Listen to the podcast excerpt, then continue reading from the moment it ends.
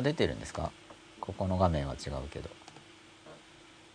あ始まっはい。始まってます？始まってます。はい。皆さんこんばんは。吉永健一です、吉田紀之です。えー吉永健一の恋も真っ裸。ついに第えー60夜となりまして今晩は60夜記念で。60夜ですよ。60ですよ？結構来ましたよね。結構来ましたね。あのなんていうんですか？峠を越えたって合ってますか？50を超えるっていうことでそうですね。はい。はい。今日今週は、はい。もうすごい期待の高いはい。吉田紀明さんのワンマンショーがありますので 歌いますよね。あれ作詞作曲演奏歌唱を吉田紀明でお送りするんですよね。そうですよそうです。作詞作曲演奏、はい。歌唱、はい。えー録音エンジニア ディレクターオペレーター、は全部やりますみたいなマルチっぷりをちょっと今日は見せつける感じで、もう毎級出しですよ。はい、なんかいますよねそのアコーディオンやりながらなんかこっちでドラムやりながらみたいな、はい。でもあっちは向こうは全部楽器だけあどれすごいですよね。俺はキーボードとかミキサーもいじりながらやるんだみたいな感じで。真っ裸ですよ、真っ裸ですよはすごいですね。多彩多芸多彩ですよね。いいやそんなことないですよ。歌作って解放されましたか？はい。歌歌って歌いながら作るんですか？歌はいいですよ。コードを探りながら作るんですか？どうやって作るんですか吉田さん？僕は内政ですね。内政。中に入っていってはい。拾ってくるんですか？そうですね。感じるわけですか？感じたいですね。心のメロディーを。そうですね。で今日はじゃあその心のメロディーを披露するということで、はい。真っ裸ですよ。あたかも吉田さんの心の中に入ったかのような音が聞こえてくるわけですね、もうはい。すごいじゃないですか、はい。ってなったらいいなーって感じですね。ああそういう願いをお持ちでい。らっしゃるわけですね、はい。じゃあ僕はあ間違った。あいい起動しちゃった。あれなんですよ。まだ。真っ裸が出てないですこっちに。はい。で今週のテーマはですね、はい。あのツイッター出てから見ようと思いますので、今週のテーマは確か予告してなかったんですけれども、感情の感情の座標軸。というテーマでお送りしたいと思います。はい。まあ、あの4つの性質っていうことではい。覚えてますか？何やったか。まあとりあえずか前回。歌詞を覚えてないといけないんですもんね。前回？前回。前回覚えてます？よ覚えてます、いなんか十字架のやつ。直感。直感、まあ、場所はもうお任せですけど。理性理理性感情はい、直感、はい、えー感感覚？感覚？感覚。直感ってなんか自分の心で勝手に感じてることじゃないですか、はいはい。直感って。は、はいはい。で感覚っていうのはもともとこういう肉体的にうんうんうん。こう感じるものなんで直感的にピンときたっていうのはうんそういうこううん。見えてるものとかとか違いますね。いわゆる現実的っていうのと現実的な人っていうのはだから事実事実って言っても本当の事実ですよね、思い込みの事実じゃなくて、うんうん直感的な人って例えば相手の人が、とまあ、極端な話、まあ、単なる直感じゃないんですけど例えば、えー男性で相手の女性が自分が好きだと思い込んでいる場合は、本人が否定してても恥ずかしがってるだけなんだとかうん。うん本気で思ったりするんですよね家まで出かけてってやがったりするとこれは親に断れて強制されてるとか本当に思ったりするわけですよ、素晴らしい楽天じゃないですか、で本人にとってはでもそれは現実なんですよ、うん。でもそれを感覚派の人から見たら現実じゃないよねって見えるはずなんです、現実を見てないって言われちゃうんですよね。うん。でもその本人にとってはそれが現実なんですよ。そうですね。実際にそれを体験してるんで、うん。本当にそう感じちゃうわけですからそこそれがなんかまあバラバラの宇宙に住んでるよねって話なんですけど、うん。現実が一人一人違うという、うん、現実が一人一人違うっていうのはかなりびっくりなんですけど、まあ最近僕ちょっとその前,、はい。前結構吉田さんがちょいちょい言ってる、はい。その人それぞれ見てる景色は違うという、はい。要するにそのなんていういつも言いますかこう見えてるのも結局投影はい。であるっていう感覚がはい。ちょっと分かってきました、分かってきました。はいいろいろ投影するんですよ、は僕なんかも例えばタクシーに乗ってて、うん。まあ、基本的に僕タクシーの後ろの席に乗るんですけど、まあ、後ろの席でぐちゃぐちゃ動いてたりするんですよ、うん。そうするとなんか直感的にあ今運転手さんが怒ったとかって感じるんですよ、直感的に、ですけど多分投影だと思ってるんですよね、だから前だからそれが僕は投影しちゃってるのか、それがなんかすごい微妙な身体的挙動をキャッチして実際に相手の感情が動いてるのかっていうのはちょっと僕の中によく分かんないんですけど、うん、でもよ自分なりに観察自分をさらに再観察して、あの投影を疑うので、うんそうそうね、これは僕の側の怒った怒っこんなことをしたら怒られるんじゃないかっていう恐れが投影されちゃって、過去の経験から来そう。るそう。僕があれなんか今喋った？誰か何かが。ああユースユユーストリームをユーストリーム見ながら喋らせた人がいたということですね、はい。音音を出してユーストリームを再生したっていうことですね。はいうことですね。はい、はい、っていうことですね。でまとめてしまいました、はい。ではツイッター見てみたいと思います。どこからかな？6日前。13これだ。S アンダースコ生島さん。今夜もよろしくお願いします。よろしくお願いします。よろしくお願いします。おちょこさんです。今夜もよろしくお願いいたします。熊本はぼちぼち梅雨明けです。あおおこれやっぱりこ夏の到来ですね、はい遠隔操作がやっぱりできますね。注意しながらいきます。あジェン0222さんこんばんは。吉田さんの歌が楽しみです。僕も相当楽しみなんでやばいですね。はい終電で切れないように。吉田さんエンディングテーマとして歌う予定なんですよね。そうですね。オープニングテーマ作曲中ですか今？はいあのもう恥ずかしいんで歌,、はい。歌い逃げしようかなと思って。ああ歌い逃げ、はい。よくいますよね、はい。両性 B 一郎吉さんこんばんは。こんばんは。M 春樹さんこんばんは。歌見たいです。はい見れると思います。12時前ぐらいに見れると思います。海獣さんよろしくさんこんばんは。こんばんは。S アンダースコア生島さん。吉田さんすごい。これ吉田さんのマルチな才能のことだと思います。おそらく。海獣さんよろしくさん途中で投稿されてしまいました。吉田さんとうとう歌われるんですね。期待していますということでだいぶ期待が入っています。これやばいですよね。イザホマゴバヘさんは歌歌歌歌歌歌歌歌歌歌歌って音符があったんでこれメロディーがついてたかもしれないですね。あなるほどなるほどカカカカカカカカカかもしれないですよリズムじゃないですかねでもそれ可能性ありますよね、はいそそこまで僕も捉えきれてなかったかもしれないです怪獣さんよろしくさん吉永さんテレビ出演おめでとうございますテレビがないことを久々に後悔しましたっていうことでこれね僕も逃しましたよ8時に、はいその時ね早く帰れて8時に帰ったんですけど、はいもう終わってました終わってました僕もあの僕もまだゴルフゴルフの先生のやつやってました、そのうちあれじゃないですか上がるんじゃないですかどっかニコ動とか。ああそうですね。あの著作権違反により削除の間だけ見れるみたいなやつ。ああそうですよね、わかんないですけど見てないいですよねね。僕は見てないですね。そうそう見てないって明言することがいいかわかんないですけど 見てないんですよ。だよね。なんか僕今のところ見れないんですよ。あうん。だから今日感情の話だから関連してるんですけど。家にそもそもテレビはあるんでしたっけ？テレビはあります。一応あるんですか？はい。えだってコンピューター用の画面もいっぱいあるし。あブラウン管もだから1個あってでそうだからそのうち僕見る予定なんですよ。え僕の映像も。うんうんだけどなんで今見ないかっていうと多分あの落ち込みがすごすぎるだろうと予測してるんですね。おそらくは。そうすると日つ日常業務に支障をきたすだろうから 乗り越える予定なんですけど一応僕来年軽く引退する予定じゃないですか。はい。そうなんか安心して落ち込めませんか？あなるほどなるほなんかそこでちょっと、どもうまあ行動をちょっと抑えてるから。例えば相当長くって言ってもなんか5年とかダメですけど、まあ1ヶ月ぐらい落ち込んでても、まあ別に、ね。今1か月落ち込むわけにいかないですからね。そうなんですよ。日々仕事があるんではい、落ち込んでもいられないので そんなに長くは。一応でも僕の見積もりが外れる外れる可能性あるんですよね。これは1時間ぐらいではい。収まりそうだなって思ってたら2週間行っちゃったとかになると急に連絡取れない人になっちゃうわけですよ 間違った。らね。自分のことも十分に分かんないですからね。そういうリスクがあるんで、は危なげのことは一応引退期に。はい。でもそれも一気にやっちゃうとまた来すぎると危ないんであの独学でやる場合は、はい。まあ、独学じゃなければあの分かりますからね。危なくなりそうな前に、うん。まあ、ちょっとどういう形でやるか分かんないですけど、はとりあえずそういう意味の楽しみにしてるんですよ。なるほど。落ち込みネタとして、はそれをまた乗り越えると僕の心は一層軽やかになるはずなんですけど、うん。落ち込みがあの体験した後はですよ、うん。戻どういう戻ってこれれば。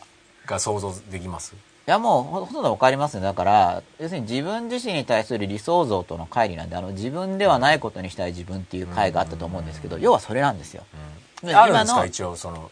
いや明確にこれがいいっていうビジョンがあるわけじゃないですうん。なんか嫌だなんかなんか合格点じゃないんですよ。でもそういう人すごく多いんですよ。うん。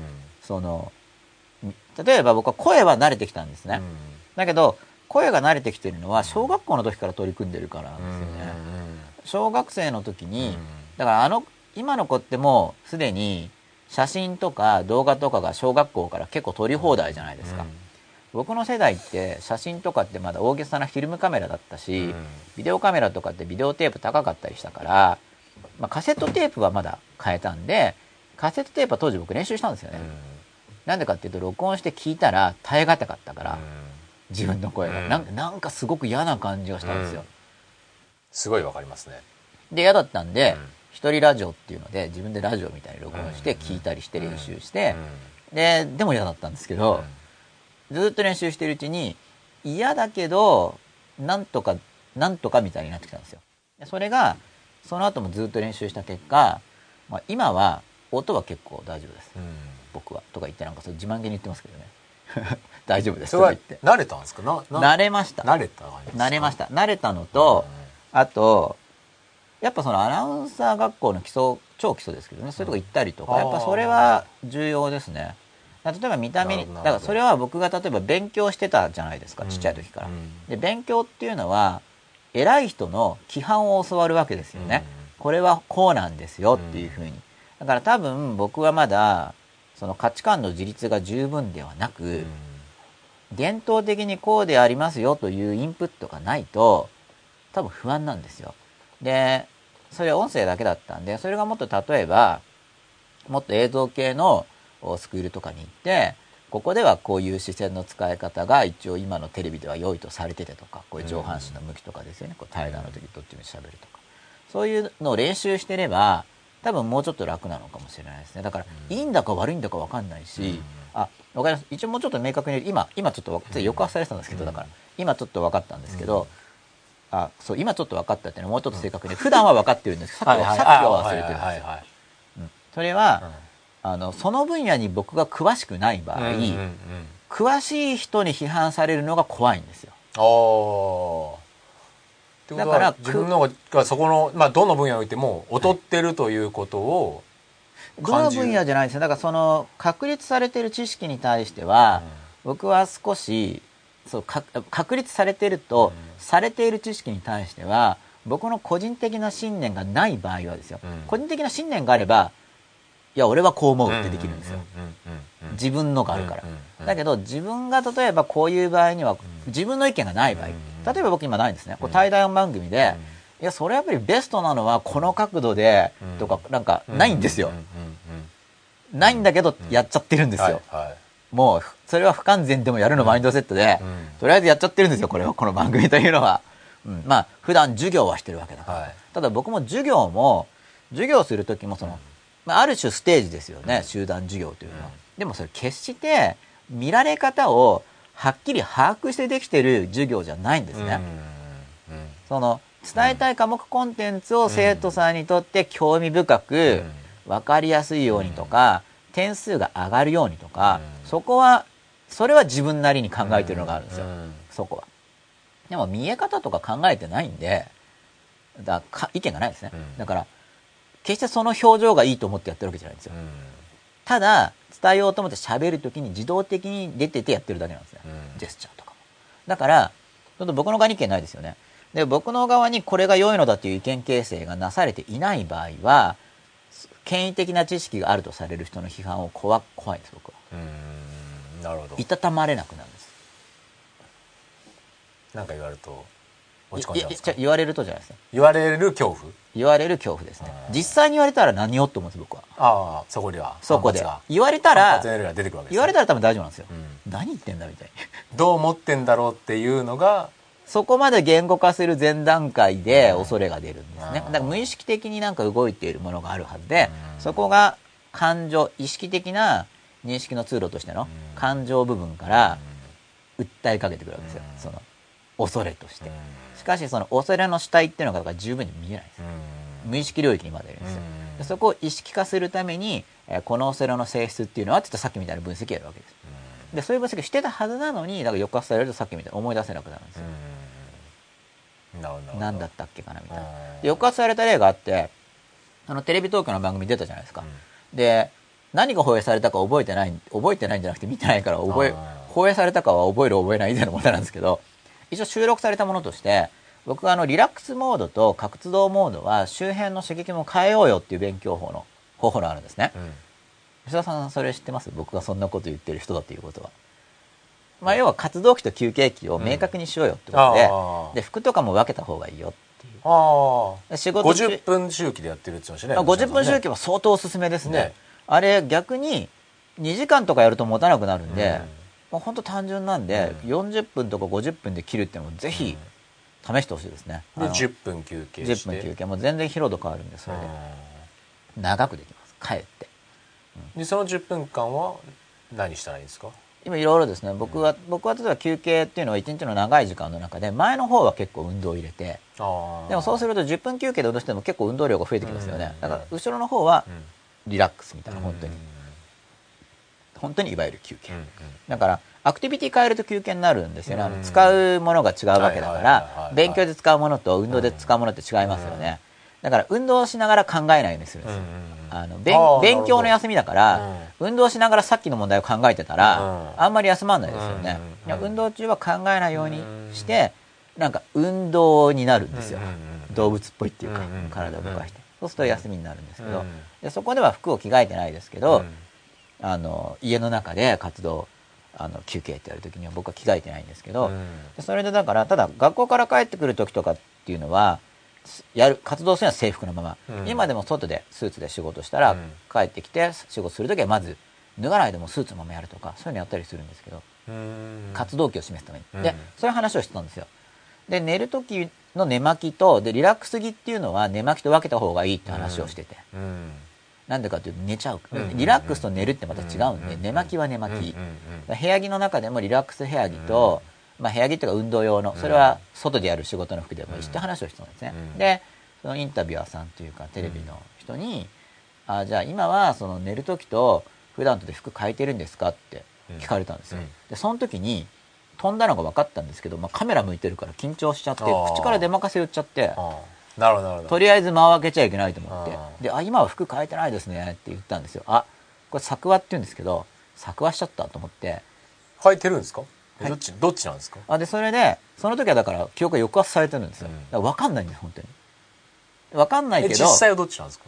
それこれから言うんですけど。あでその 分かんいや全然そんなもう疑問はどんどん。僕はもう疑問はセンテンスの途中でも言ってください。答えるとは限らないっていう答えるとは限らないけどねって立場なんで。すいませ。んそそれがだけど一応じゃあ教育の話ですけど僕はそういうことで謝ると納得しないですね。家庭教師とかだと。なんでかっていうと僕はそのセンテンスの途中でも質問してよって大抵言ってるんで、うんでそれに対して答えない時に生徒が謝ったりすると、なんか納得いかないんですよ。なんでかっていうとセンテンスの途中で質問していいって言ってるのに、いいって言ってるのに答えないと謝るということは、い。いっていうルールを何だと思ってるんだと。逆にだって質問していいっていうルールを何だと思ってんだって話でしいや質問していいっていうのと、うん質問に答えますよっていうのは違うんですよ話が。僕としてはあそうね。吉永ルールはね。質問するってこと。でもそれはそれを僕のルールはとは違います。で質問していいって言ったらそれは答えてくれるから質問するよっていうあだからそういうふうににしっかりこう対話したいわけですよ。もしそう意見が違うんだったら。なるほど。それを時間かかるわ。それを「すいません」って言っちゃった60らやねこれかまだ「すいません」って言っちゃったらなんか投げましたよねコミュニケーションを、いやそんなことないですよ。遮断しちゃってごめんなさいってことじゃないですか。うん、なんかごめんなさいって僕怪しいなって思う癖があって。だってだってほら今はこれから言おうと思ってるのだから、はい。焦るなってことじゃないですか、だってごめんなさいって言ったとするじゃないですか。なんか防線部引かれて、このごめんなさいの内容を具体的に説明せよとかって言われた時に展開しにくいことが多いんですよ。つまり情報量が少ない。説明しますと、これから説明しようとしてるものをはい。僕がと早とちりして、はい。早く言ってっていうふうに言ってあるじゃないですか。はい。で吉永さんの中ではもう話すはい。ちゃんとこう内容が出来上がってるのに、はい。そこを邪魔したから、はいごめんなさいって言ったわけじゃないですか。ただ僕としてはそれ謝ることじゃないじゃんみたいなところがあるんですよね。もうそうですか、うんだって知りたいと思ったから言ったんだから、いいんじゃないみただっていなところがあバッテリーは聞けるわけじゃないですか。それ分かんないじゃないですか。え？その、それは、それは、じゃあだから、僕質問もうちょっと待ってりゃいいじゃないですか。質問したから分かったことじゃないですで、か。もうちょっと待ってれば、でもじゃ今回は僕聞きながら、これから言うんだろうなっていうのはうっすら感じてるわけですよ。でも、ああ早めに。ちょっと早く言ってるんですよも今回はそれでいいですけど、次回また言うと思ってたら言わないかもしれないじゃないですか。やっぱ僕は、そしたらそのタイミングでうん聞聞けばいいじゃないですか。うん、だからそれができるならそれでいいんですけど、なんか謝れると僕なんとなく納得いかないんですよね。だだけど結構普段は僕も流すんですよ。向こうが謝ってるのは、要するに僕からすると結構謝れるのって、あ、もういいよめんどくさいですから話終わりにしましょうよって聞こえることが多いんですよ。ああ、そうですか？ごめんなさいって言われちゃうあとー。で特に家庭教師の現場とかっていうのはだって教え、教えるっていう前提としてのコミュニケーション。だから今は番組なんで流してもいいんですけど、まあ一応、そう場面によってだから僕違うんで、っていう話をしようと思ったわけですね。話してるうちに話を忘れないようにしないといけないんですけど、覚えてますかね？で、それでですね、記憶が出なくなったんですよ。はいはいはいで出なくなったんだけど、出なくなった時でも勝手にこう喋れるわけですよね、うん人っていうのは。勝手に言うわけです。僕が昔読んだ心理学の本ですごい興味深かったのが、その催眠で、交際見合いで、そのさなんか冷めたら、窓を開けに行きますよっていうふうに催眠されたと。で、あ、そ後で、そのなんか、ポケットチーフ触るとあなたは窓を開けに行くんですみたいな暗示をかけられて。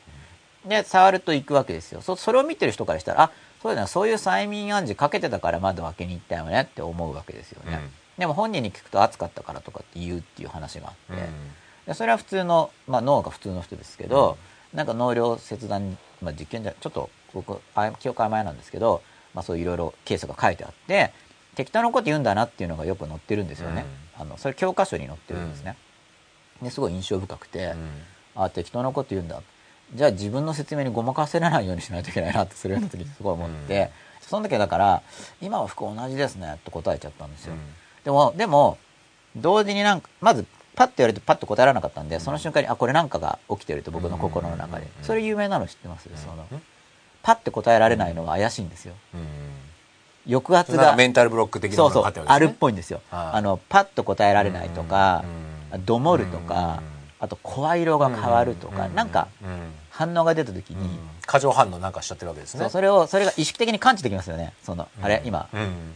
変わったぞって言って、ででそこによってこれ無意識的な何かがあるんじゃないだろうかっていう疑問が持てるわけですよ、でそのテレビ撮影とかじゃなかったら、そこで勝手に会話を止めて自己分析に入ることがあるぐらいな、ちょっとへある意味変な性格な僕なんですけど、うん。まあ、カメラ回ってるとそれカメラに負けて。入ったら面白かったんじゃないですか？そう。たいきなり黙っちゃって。いやちょっと。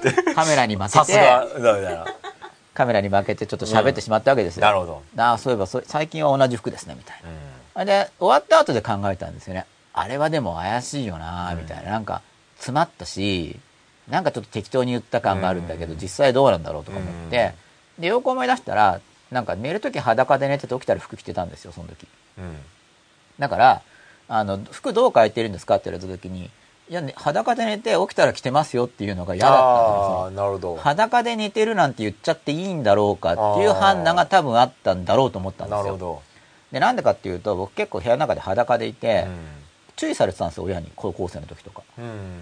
なんで裸でいるのみたいな。マッパですか？そう。でそれでトランクス履くようにしたんですけどそれでも注意されてたんですよ。おなんかもっと着ろみたいな。ううん。でそういう過去があるわけですよ。だからめんどくさいなと思ってたなんか外に行かないんだからいいじゃんぐらいなことを思ってたんで外には出てないですからね、うん。部屋の中ですからあくまで。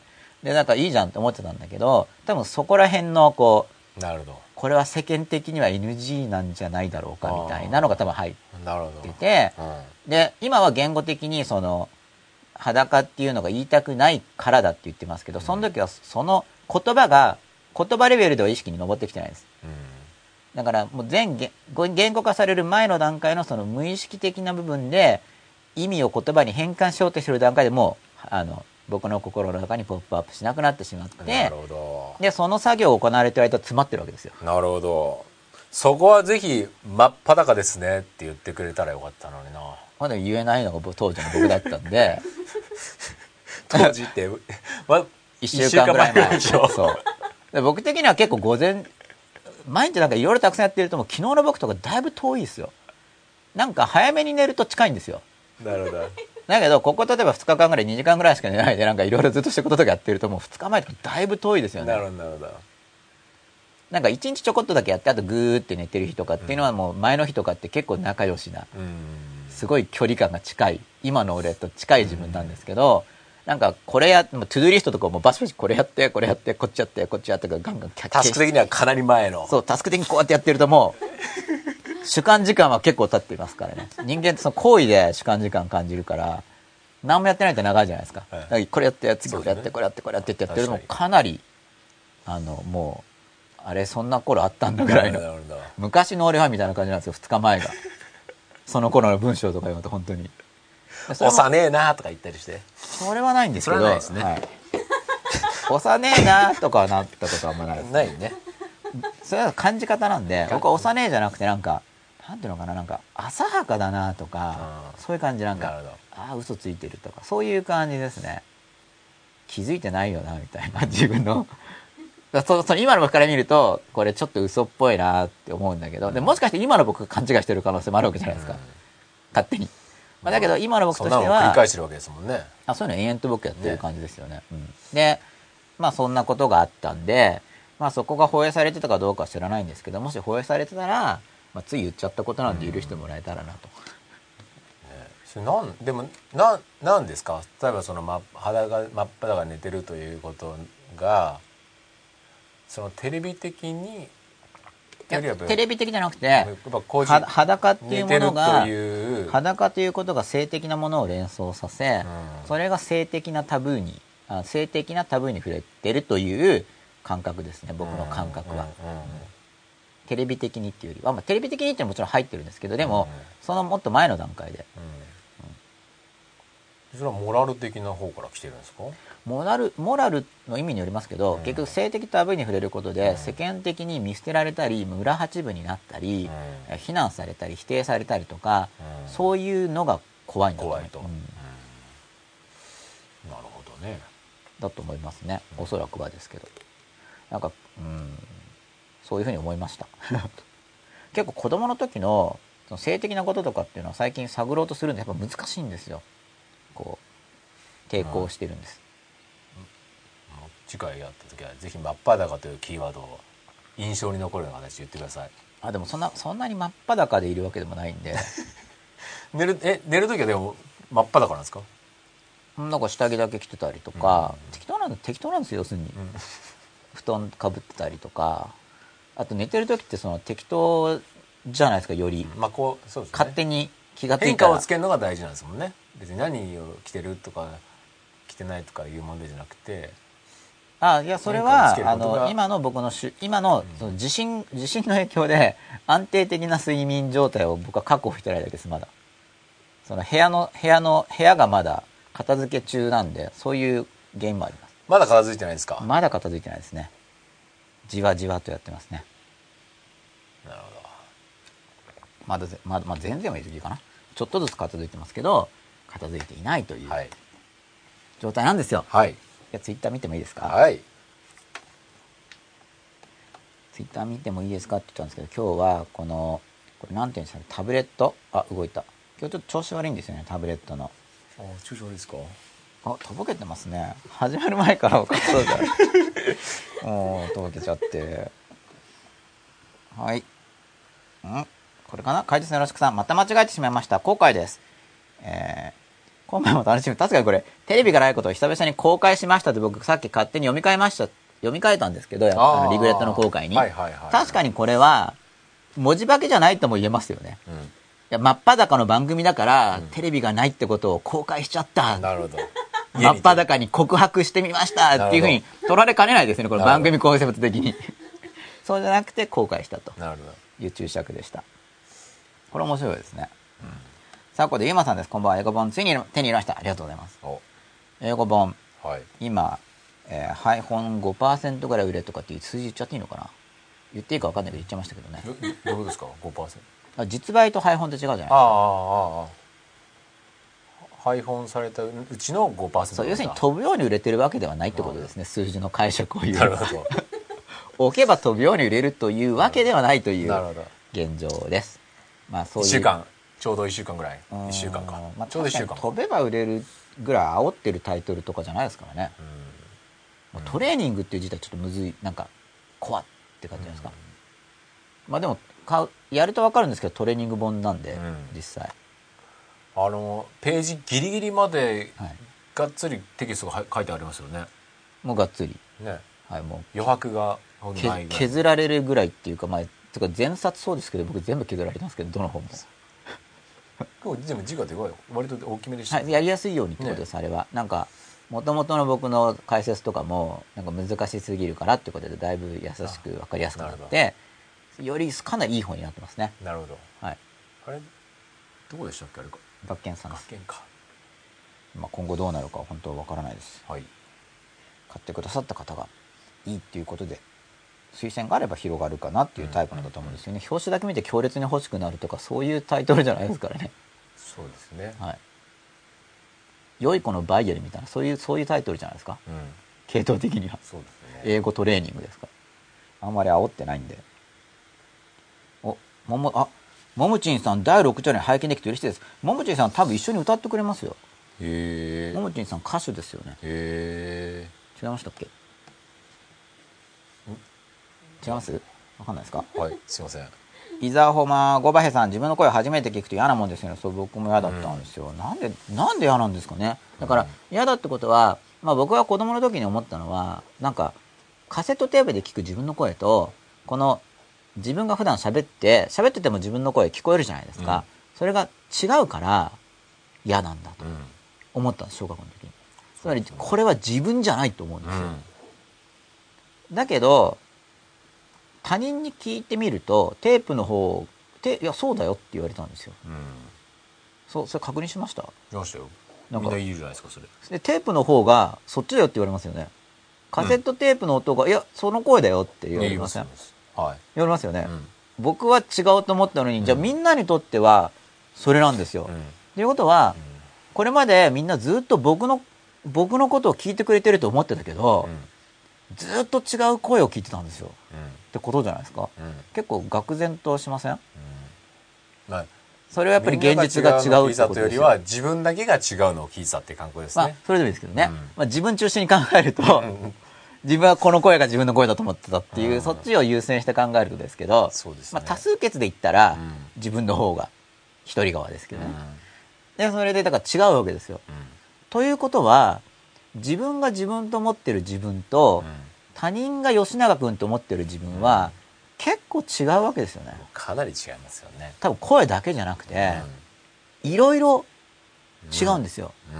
例えば俺がいいやつって思ってても周りは嫌なやつって思ってるとか、俺は自分で決めるんだとかって、うん。自主的とかって思ってても周りはえ自分勝手って思ってたりとかこういろいろありそうなじゃないですか、そんな声なんて結構物理的なもんに近い感じじゃないですか。それが違うなんて。っていうまあ何とも言えない考えですよね。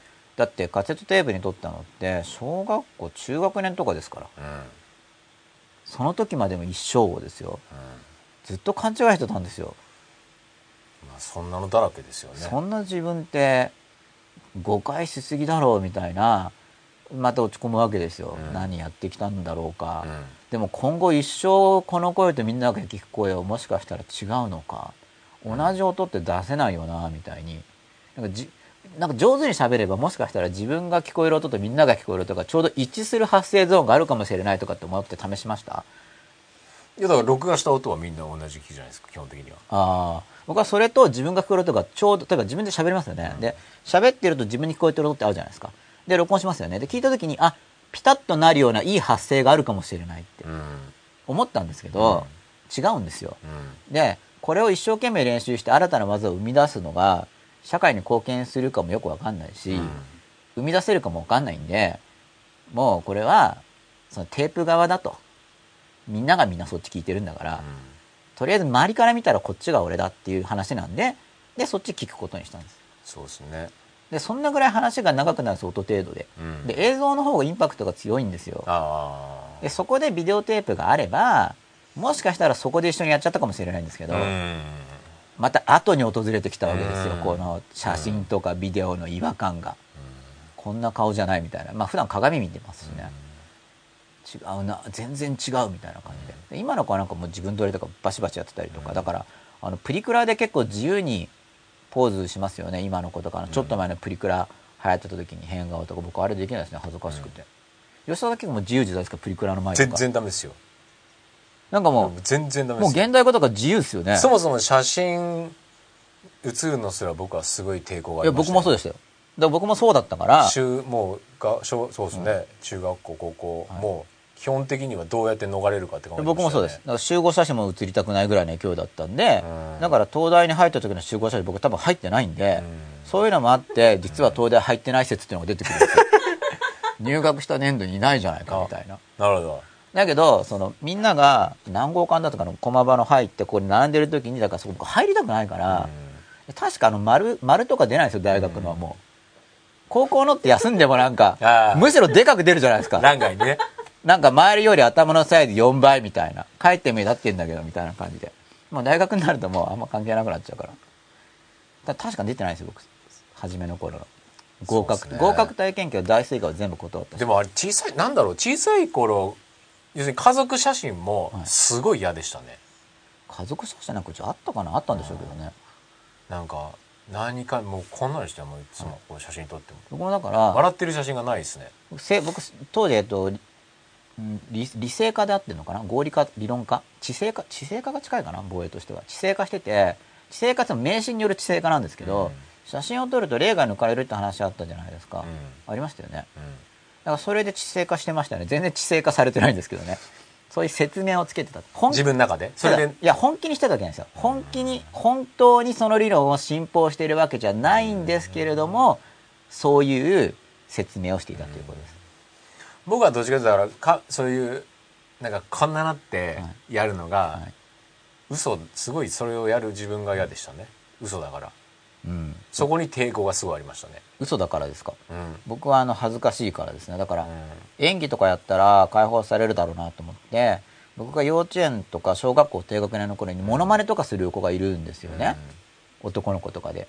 男の子だけど、まあ、当時なんでピンク・レディーとかを踊っているわけですよ。でとてもじゃないけど恥ずかしくてできない。うん僕は、うん。で自由なんですよ向こうは、うん。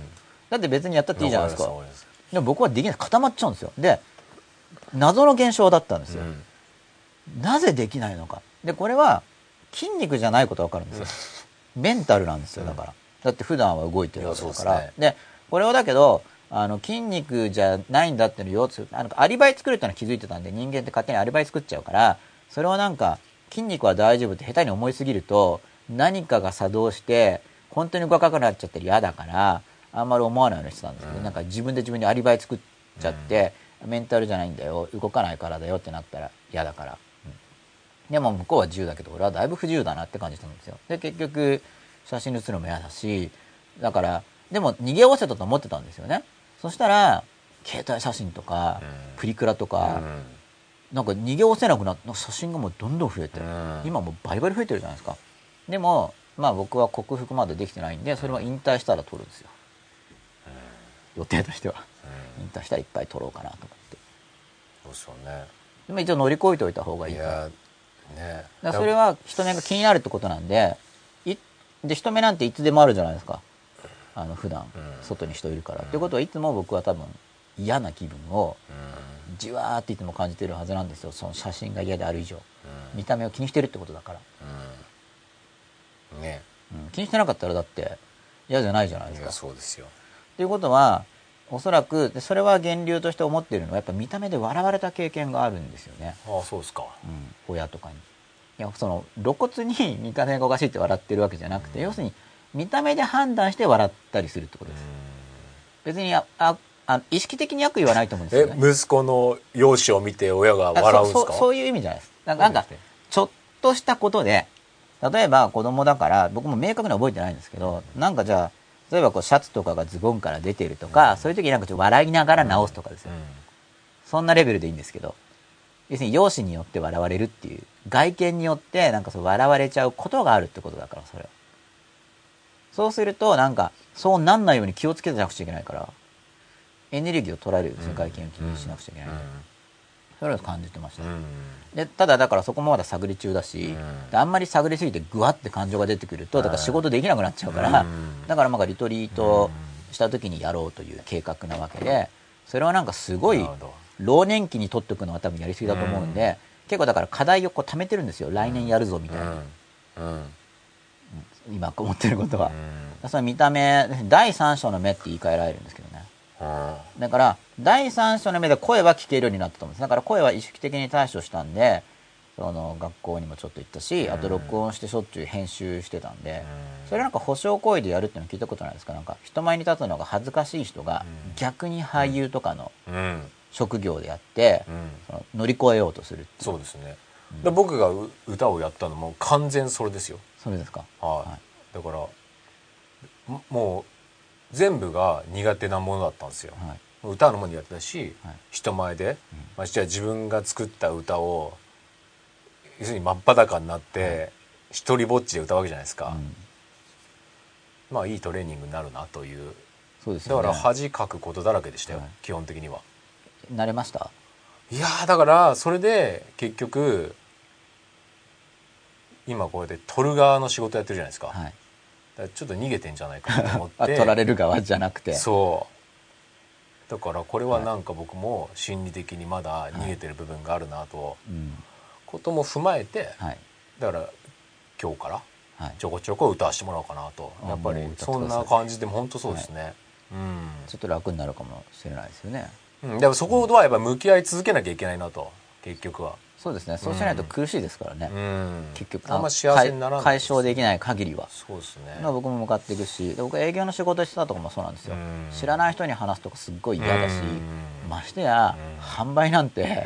まあ、断られる確率高いじゃないですか,、から結局見捨てられる不安が多分強いんですけど、断られまくるわけですよ、まあひとりさんとかの教えによれば要するに気持ちよく断られればいいんだっていう教えがあるんですよね、気持ちよく断られると断った方もあの嫌な感じがしないから、気持ちよく断られればいいんだよって教えがあるんですね、うん。でもそんな話を聞いたのもすごく後の方なんですよ、うん。そそれはまあひとりさんは優れているから、うん。そういう教え方をするけれども、うん。普通の営業の本ってそういうんじゃないんですよ。うん。普通の営業の本って断られてからがスタートって書いてあるんですよ、だから僕はもうでその後教える仕事もへしたんでこみにあれしろみたいな感じですよそうね。やっぱひとりさんんうまいんですよ、うん。上手じゃないですか？なんか、うん気持ちよく断ればいいんだよっていう言い方がなんかもうあなんかすごいな。でもそうすると入り方も変わってきますもんね。うん。結局言う側の人のメンタルで表現が変わっちゃうんで、そう教育と絡んでるんですよ、その微妙な言葉遣いで自動で出てきちゃうんですよね、うん。その人の考え方っていうのが、人間って面白いんですけど、うん。なんとなく嫌な人とか、うん。感じいい人とかってだからこういう真っ裸みたいので真っ裸度が高くなってくると、うん。やっぱりなんとなく安心すると思うんですよ、うん結局自分が真っ裸であるっていうのは、うん。他人に対して否定的じゃなくなっていくってこと。そうですね。そこですよね。だから敵対的に見てるかはい、そのなんていうんですか？あー敵対の反対はなん,、はい。なんていうんですかね、敵の敵対の反対、うん。敵対の反対って要何ですするにこう、かね味方？断れるのが怖いとかっていうのは、はい。もうすでに他人を他人として見てるわけじゃないですか、はい。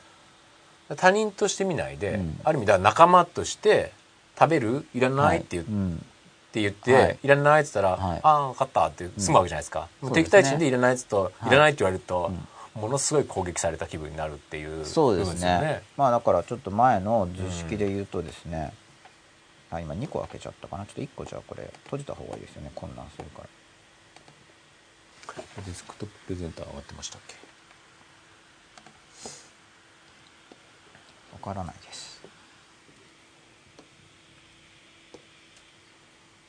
これは、えっとはい。最小化ですよね。60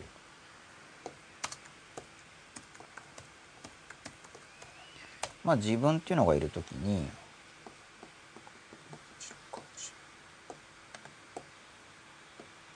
まああの自分と認めたくない自分っていうはい。すいません。いい地球に白か一の五はいすいません。OK ですか？この自分っていうのがいた時に自分と認めたくない自分自分ではないことにしたい自分って話ありましたよね。はい。で例えば、まあ、この黒丸が意識されているあ意識っていうか自分だとして心の中のですね。でこの赤丸部分が自分としては自分として認めたくない自分だとするじゃないですか。はい。ちょっと待ってはい。あそっか。絵が出てないと聞いてる人分かんないですよね。じゃあその間に僕ツイッター見てますか、とはいター見てると。あできました。はーい。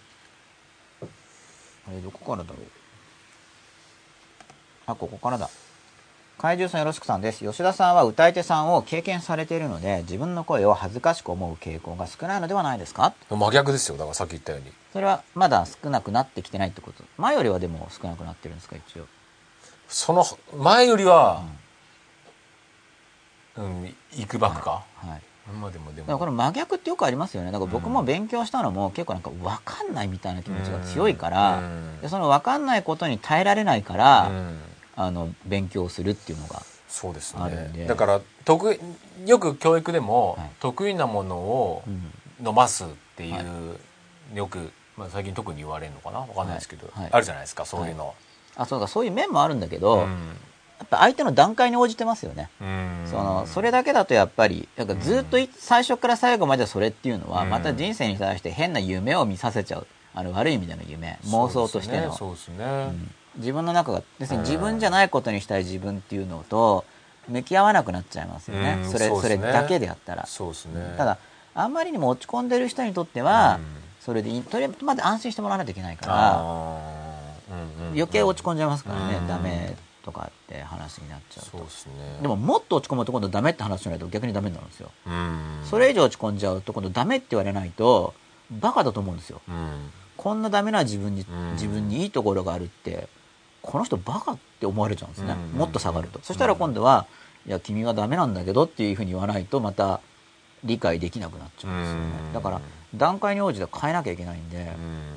その段階のスケール、うん、あそういう話もそのど。うだからその前も結構前に話したかもしれないですけど、要するにその得意なものをガーッと伸ばすじゃないですか、はい。でもその周りには自分が無意識意識関わらず、はい。コンプレックスを感じてるものが、はい。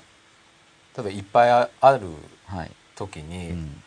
これがガーッと伸びたとこで、はい。本当の幸せになれるのかなっていうのが、まあ慣れないですよね、ね、で僕はすごそれすごく本当ちっちゃい頃から思ってて、はい。だからコンプレックスを感じるものから順番に潰してるっていう感じですね。僕も結構思いましたね、うん。その自分の心が耐えられるなら、うん。ちょっとすごすぎるのをやると自分やられちゃうから、なんか立ち向かえるので大きいやつからいくと楽になるな、そうですね。で自分自身の対処ができない場合にはうん。他人の解決を助けるとか、うん。だって僕もだってそういう自分の出てる DVD とか、まあうん。編集する時とか自分で編集する時とかは、うん。そういう時はだからちょっとできるんですよ、うん。だから今もこうやって話してますけど、これ僕話さない人だからこういうところで話してるんですよ、うん。普段話せないんですよ。うん。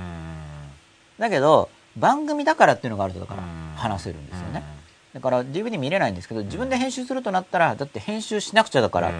ていうことになるとできるんですよ。だからちょっとそこでペルソナが多分入ってうん。可能になるんですよ、うん。あの少し人格が変わることによって、うん。他の人との関わり合いによって、うん。でももともとは僕本とか恥ずかしいんですよ。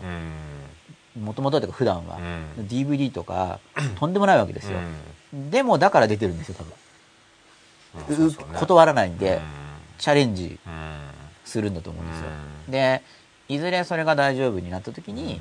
きっと楽になるだろうしそうですね。でなんかそれを夢見てる感じですね。なんかね。やがてところの自分はだんだん忘れちゃうんですけどね、うん。でもそれがなんか少しやり続けてると、はい。少しずつそれが慣れてくるのか成長なのかはちょっとわからないですけど。そうな慣れるためには、うん。だからあの麻痺しちゃいけないっていう僕は思ってるんですね、例えば「真っ裸」っていうテーマでこれやってますけど、うん。じゃあ普通の人が抵抗感があるような話題をこう喋るときに、まあ本当は嫌なんだけど、嫌な気持ち自体がもう嫌すぎて抑圧されちゃってて、うん。嫌って感じてないうん。無感覚なやつっていうのがあるんですよね。でそれはまた聞いてる側も分かるんですよ。うん。それは真っ裸とは違う、うん。なんか。うんなんか無感覚になってる、ね。そうですよね。い一見真っ裸風だけどなんか感覚が麻痺してるからできてるだけで逆に本当はそれすごく嫌なんじゃないか、うんだから僕もなんか微妙なんですよね、本当にうん。でも本当の真っ裸的なものはやっぱ両方そういう性質がある過去とかもあって、うんそのままで大丈夫ってことだから、そうですよね。うん。その善悪両方捉えられると器が大きくなるんですけど、うんそれは何でかっていうと両方捉えるっていうのは、まあ、この図出ますか？はい先ほどの図ですよね、まあ、自分の中で、あこの赤丸部分が、うん。この黒丸がじゃあ自分今のところ自分として意識されてる自分だとしますよね、その中にこう赤い赤丸の性質がある、でこんな自分嫌だ。こんな自分は理想の自分と違う。うん。こんな性質をなくさなくちゃと思うと、うん。これがだんだん抑圧されると意識的な領域から出てっちゃうんですね。こういうふうに。うん。こ今度はこっちこっちの青丸が意識領域で無意識領域に行ってしまうんですよ、まあ、はい。抑圧ですけど、うそうすると本人的にはもうないことになってるんです。ん。でそんな時にこの他人さんがいてこの人がその自分として抑圧したはずの赤赤い性質を持ってるとするじゃないですか。自分としては認めたくない自分の性質を思い起こさせてしまう人ですね、うん。そうするとこれが投影されて、ここに腹が立つんですよ、うんうんここにすごいは腹が立つ。んです、なんでうん。他人の性質に腹が立った場合はまあ普通はですけど、まあ、絶対ってないんですけどね心だから。普通はその性質って多分自分の中にあって、かつそれをじ俺は認めたくないんじゃないか。うん。うんでこれはそういうこういうモデルを知ってることによってこういうそうかもしれないと思うことができるようになるんですよね。で検討してああそっか自分にもそういうところある。でまたもう一度これがこう意識化されるじゃないですか、もし分かれば、うん。意識の世界に戻ってきますよね、あうん。俺の中でもそういう性質ある、うん。ただ次にその抑圧されてたのはそんな自分じゃダメだって思ってたからだから、僕の場合にはそれでじゃあなんでダメって思うんだろう。その否定はどっから来てるんだろう、おそらくその否定には関与があって、まあ、小さい時のインプットとっていう意味では関与なんですけど小さい時のインプットがあってそんなのはダメっていうなんかしつけか何かできっとそういう価値観が自分に入ったことがあるだろうと思って探ってるんですよ。でもし自分の中のその性質をこう受け入れることができるようになると、腹立たないですねその他人のその性質見ても、だって受け入れてるから、あ人間そういう面もあるよ、あるあるって、うん。もう分かってるから、でなんか人が人に会うと緊張するのとかも結局否定されるのが嫌で、うん。なんかこの人大丈夫そうっていうのが分かるかどうかなんですよね、うん。で大丈夫っていうことの意味なんですけど、大丈夫そうってありますよね、あのだ何を言っても大丈夫そうとか何をやっても大丈夫そうっていうのは怒らないって意味じゃないんですよ。あのこいつ何やっても大丈夫だっていうのは、なんか軽く見られてる時にそういう言い方されますよね、そういうのとは違うんですよ、あの大丈夫そうっていうのは何言っても、この人はこの人のままだっていうのが大丈夫なんですよ、つまり違うこと言ったら反論してきても、それがあの反論で単に反論って言っても自分の意見を言ってるだけだったら言われた方がそんなに傷つかないんですよ、こう微妙なんですけどね、本当の反論相手の意見を違うよっていうのと、自分は思いはこうだよっていうのは微妙に違うんですよ、君は違う君は間違いだっていうのと、俺はこう思うよっていうのは違うんですね、で俺はこう思うっていうのをひたすらやる場合には、それはそれは大丈夫なんですよ、うん。そのいわいわゆる否定なんですけど、否定じゃないですね。自分はこう思うっていうんだから肯定的なこと言ってるだけなんで相手を否定してるわけじゃないから、うん。それがその対話。お互いに譲らずにこう思うんだ。うん。こう思うんだ、うん。こう思うんだっていうのをしっかりやっていくと、うん。でそれをしないと自分の意見っていうのがうん育たないんですね、うん。だから何やりたいか分かんないって人多いんですけど、うん。自分の考えっていうのがないんですよね、うん。よくその親の考えで生きてるとか、親の目標でやるだけとかってあるんですけど、まあ、僕そういう僕もそうだったんですよ。まあ一応僕はプログラマーになりたいとかっていうそこは少し自分の考え入ってましたけど、でもそれも父親がコンピューターがこれから大事だって言ってたから多分その影響を受けているし、まあ医師に関してはお医者さんになるのはいいよってもうそのまま言われてましたからね。親の目標じゃないですか、うん。それは、うん、だから自分の考えって何だろうとかっていう疑問もだからあるくらいで、俺が決めるとか思ってたくせにですよ。だから俺が決めるんだとかっていうふうに思っていた背景にはその自分の考えがないっていうのがある。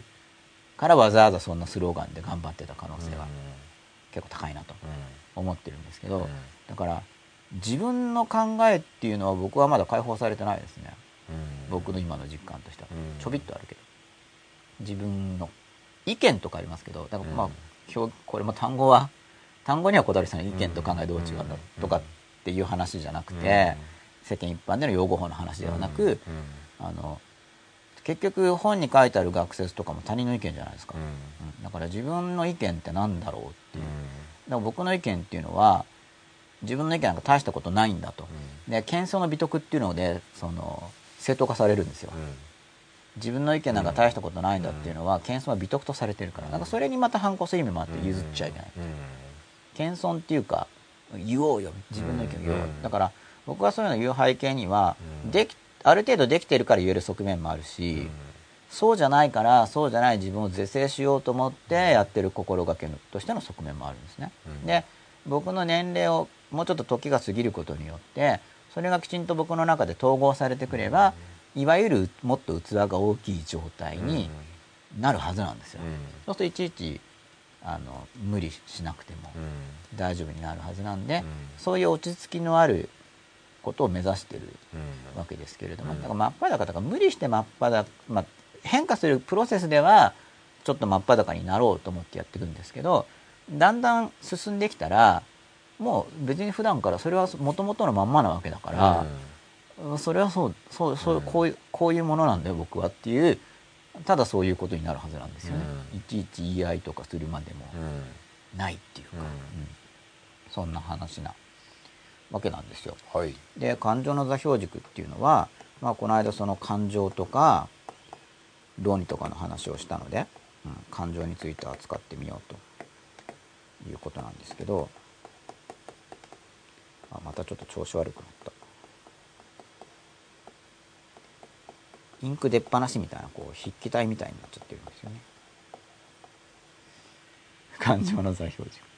インク出っ放し状態に戻りましたまた。なんか食べるとおかしいですか？うん、インこうインク出っ放しな、あはい、ちょっとまたはい。この操作がだから出っ放しだと難しいんですね。イザホマゴバヘさんです俳優やタレント歌手アナウンサーは自分の見え方や声の出し方とか探求もしくはチェックしてるんでしょうね。だから、ね、逆に見れないからやってる人はチェックしてない人もいると思うんですけどやっぱり、まあ、本来はっていうかもともとはすごいチェックする職業だと思うんですよ、うん。職業としては。前今15241さんジャンピングシーンでドクター中松とオーバーラップし子供たちが少し引いていたかもあジャンピングシーンのトランポリンに飛んでたところかなまあ引くっていうか引きそうだから撮ったんだ。絵的に面白そうだから撮ったんだと思いますけどね。おそらくは、まあ、って言いながら多分あそこだろうなって想像して喋ってるだけで。僕は絵を見てないんですけれども。バックの教授陣は偏差値93あたりでかなり驚いていました。太田さんは髪型に絡んでました。私は良かったと思います。まあテレビ的には絡みどころがないと何も面白くないはずなんで、うん。まあ何かしら何かのいいきっかけになればいいかなと思うんですけどタカ31972000吉永さんですら権威を恐れるとは勇気づけられます、うん、やっぱ権威を恐れる気持ちってありますね。なんか迷信性も自分の中にあるんでなんか大いなるおっかない力にやられそうななんか昔の怒れる神みたいな、うん。まあバチが当たるって言い換えてもいいんですけどそういう恐れもあるし、そういうのを統合していきたいんですよ。うん。恐れがあっても恐れが受け入れられてればもはや恐れじゃないじゃないですか、うん。お恐れてるよねっていうだけで、うんうん。それって別に恐れてないですよね、うんうん。まあ、恐れは出てるけど、もっともう,、もう統合されちゃってる、うん。いわゆるおうん。本当にそのうん。怖くてビビってビクビクしているのとは違いますよね、う我慢してるわけでもなくて、うん。あ要するにただおあ恐れが出ているなっていう、うん。恐れというのが自分自身と同一視されないで自分の中に一個の機能のように感じられるだけになるわけじゃないですか、入ってくると。でもなんか一部一部そういうのは体感してますけど全ての恐れが統合とかっていうレベルではまだなくて可能なんですかね？話では可能と聞きますけどね。リアルに会ったことはない。本当に何度も言いますけど。でも全てに近いっていうのは多分できると思うんですよ。おそらく。全てができるかはちょっと疑問がありますけどね、うん、できるのかな？人にって思いますそれは。ももちんさんです。ライブ写真や動画などを見て姿勢や口の開け方をチェックすることがあります。チェックしてますねももちんさんは、ももちんさんはより真っ裸ですねアップルアンダースコアナンバーナイさん、こんばんは。今夜もよろしくお願いします。英語トレーニングの本買いました。英語を口から出す練習のところをやってます。ありがとうございます。英語を口から出す練習っていうのがあるんですね。ももちんさん、わら。いざほまごばへさん、言わなそうですね、わら。何の話ですか、吉田さん。38分前です。はいわかりませんねわかりませんね。DRP-W-593 三好さんですね。三好です。久しぶりに視聴できました。お久しぶりです。ありがとうございます。マイマイ1号2 1さん、エイトで買いました。これから楽しみです。はい、ぜひやってみてください。ももちんさん、すでに真っ裸だったんですね。35分前。どの話でしょうか。DRPW 合計さん真っ裸抵抗ある。イザホマー5倍さん真っ裸じゃなくてすっぱだかあこれあれ寝る時の話じゃないですか。加納姉妹も何もまとわないんですよね。やっぱ加納姉妹になると裸じゃなくてまとわないっていう表現になるんですね。なんかお上品そうでですすね。ねあ一子もまといませんはいとかってなる方あが買いますか？今夜もまとわないで今夜も一子もまとわない心もは ちょっと確かにいちょっとなんか詩的なは感じしますね。ももちんさん、いざさん、受験にも使えますか？うん、何の話かもわかんないですね。あ、A トレかな ?A トレは受験にも使えるっていう感じですね。それ単独で受験参考書にはならないんですけど、普通の受験勉強した上で併用すれば役立つっていう感じの本です。はい。お、ぱいある書き込み嬉しいな。またじゃあ後で読みますね。じゃあ、はい。この治ってるかなこれ。感情の。それで感情の座標軸の話をしようと思ったのは、はい。ツイッター読むのとどっちがいいと思います？吉田さん。用意進みましょう。します？はい。あの感情を自分でこう探るときに、あそうか。これ今書きにくくなっちゃってる。ぐるぐるこの、こんなんですよ。謎の描写がされちゃう。なんか近づけるだけで出ちゃうんで気をつけないといけない、うん、難しい。これどうしたらリセットされますかね。この状態。このせるのかかしかし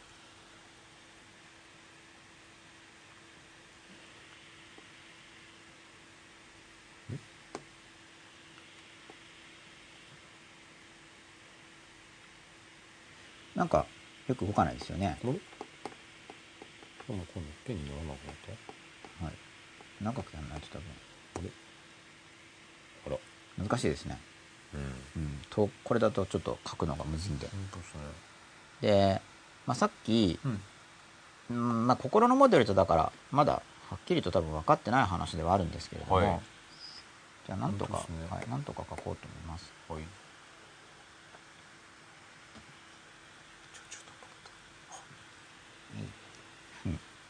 なんか自分の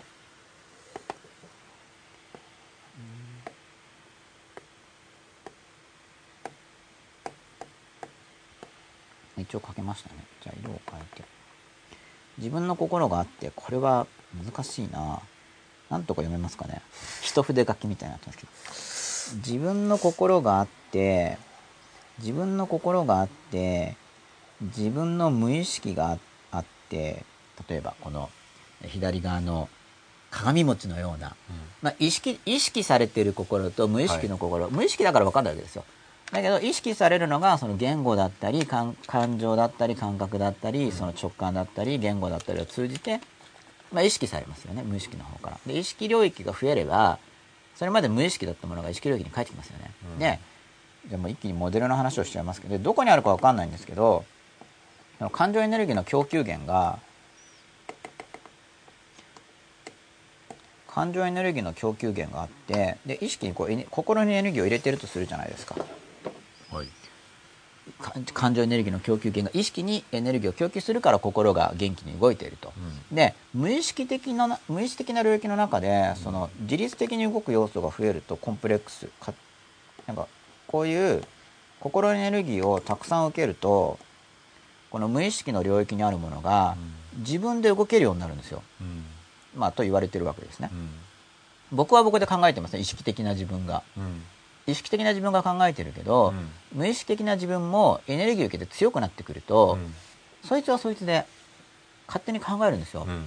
でこの間番組に質問来てたと思うんですけどある時は自分は、えー例えば言語優勢なんだけど、状態変わると感情優勢になる気がすると、うん。これ両方優勢なのかっていうような話があったと思うんですけどその場合は例えば感情優勢になる時はあの普段自分と思っている自分じゃないそうじゃない部分のコンプレックスの影響が強くなっていて、うん。そっちのコンプレックスはコンプレックスでまた一つの、まあ、弱い人格もどきみたいな存在なんですね、エネルギーがでここのじあのー自律的な自分に成長するまでっていうのが生命の誕生っていうのをこれちょっとシンボルの話入っちゃうんで分かりにくいかもしれないんですけど今の科学の中で生命の誕生でこうなんじゃないのって言われてるストーリーがありますよね。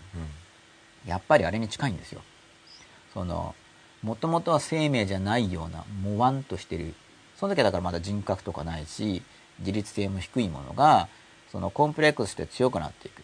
例えばそれが起こった時にできたコンプレックスだったらまた怒りの感情が出て、その怒りを抑圧したら無意識領域に逃げ込みますよね、で似てる感情でくっつくんで、成長していくわけですね。そのコンプレックスがいろいろくっつけて。コンプレックスはのいろいろくっついてるっていう意味なんで、複雑なっていうで成長していくうちにエネルギーが増えてくるんでだんだん人格化してくるんですよ、で本当に人格化してくるともう人として感じられたり声も聞こえるらしいんですけどまあとりあえず影響をこう向こうの方勝手に考え出すんですよね、で勝手に考え出した時にそれはそれでまた例えばすごい言語的であったり感覚的であったりその性格を持ってるわけですその自律的な部分っていうのが。でそれがこう介入してくるんでその別のコンコンプレックスが働いてる可能性逆に優勢が変わったことによってはなんか違う部分が動いてるなーって感じるっていうか逆に言うとモデルがあることによって自己自分が見えるようになるんで。だからそうすると意識領域がまた拡大しますよね。無意識領域で自律的に動いていたものが意識の中に意識が拡大するとちょっと意識領域に入りますよね。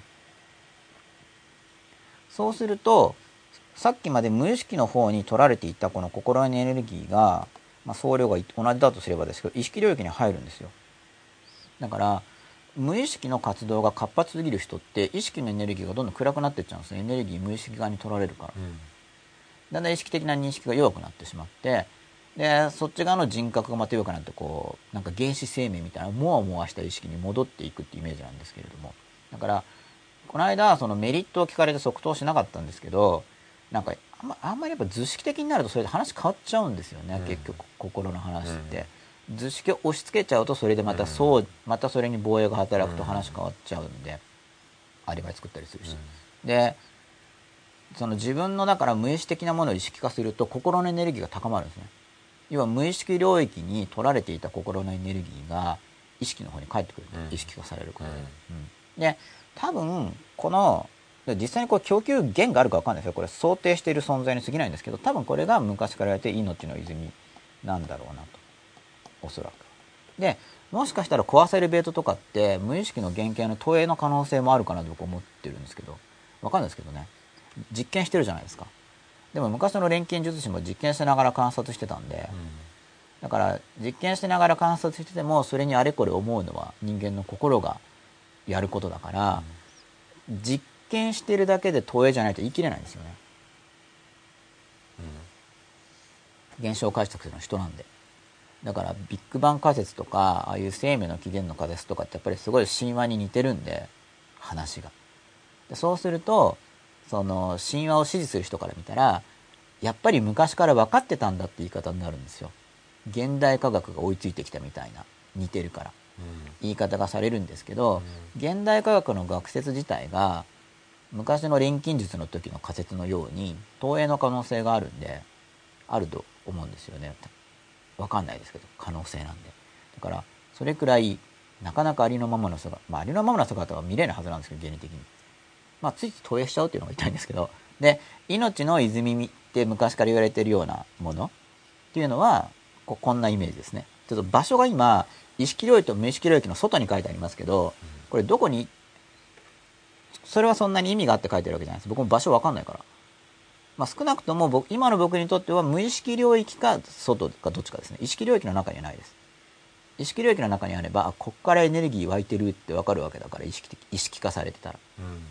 そうじゃないんで今の僕にとってはですね、うん、無意識的な部分かでその無意識的な部分もその個人の体験による無意識的な部分とだから例えば分析自分で思い返してた時にあれちっちゃい時のあれこれだっていうのは個人の体験ですよね、うん、あれが原因でこうなってるのかと。でも個人の体験だけじゃなくて民族の体験が入ってたりとか人間としての体験だったりなんかもっと大きな生物としての体験とかも入ってるかもしれないんですよ。そしたらもしかしたら人間としての体験を思い出しているのに個人の体験と混同しちゃってる可能性もあるんですよね。っていうのがこっち側の無意識のなんか今本当にザーッと言ってますけどだからそういうものが意識的な方になんか意識的な経路で影響してきたり。でこの自立する赤いのが他人からの、まあ、精神的感染ですよね。関与があってインプットされて作られたりしてるんでなんかちょっと今日ペンが動きにくいのももしかしたらシンクロニシティかもしれないんですけどこんなようなモデルを持っていると自分の心が分かりやすくなるんですよね。あの感情がどこから来るかなっていう。感情って基本的にまずはじめはまずはじめは感情の生成部分って無意識ゾーンですよね。無意識ゾーンで何かが起こって意識的に感情を感じるじゃないですか。感じてる時点で意識がされてるんで、まあ、場合によっては感情がまず入ってこないで身体感覚が先に入る時もありますけど、なんかお腹が重いなが先に入ってで後でだんだん感情が感じられてプレッシャーかとかそれは身体感覚を先に意識がされてますよね。感情そのものとして感じるように、うん、だから感情を感じたら、まあ、刺激源が何かとか考えてで元となる体験個人的体験なのかな。それともこれ人間的にもともと人間ってこういうのを恐れるのかなとかそう検討できるんですけどで意識的に入ってくるとエネルギーは増えます。意識が。ただただ途中プロセスは苦しいですけどね。でそういうそのこういう感これは座標軸の前に感情の場所ですよね心の中での感情がどこから湧いてくるのかっていう話をざっくりと話してるんですけど感情とは何かっていうのを扱うために僕も分かりきってるわけじゃないんですよ全然分かりきってないんですけどでもこういうモデルを持ってる方が扱いやすいと思います。で、感情の座標軸っていうのは何で導入するかというとですね、感情に対しての語彙があんまりないんですよ。感情自体見ようとしなかったりするんで、あんまり細かい表現が難しいんですね。なんで、座標軸を考える、スケールを考えることで今の自分の感情っていうのを分析しやすくなりますよって話なんです。で、その座標軸の話をする前にトイレ休憩取ろうかなと思ってるんですけど、どうですかね11時20分。いいっすよ。ざっくり話をして。で、はい、吉田さんのあの伝説の真っ裸エンディングテーマ。それハードル上げるのやめましょうよ。上がり上がります？ハードル。上がるでしょうすごい期待してるんですけど。上がりますか？でどうなると下がるんですか？ハードル。ハードルどうしたら下がりますか？さりげなく。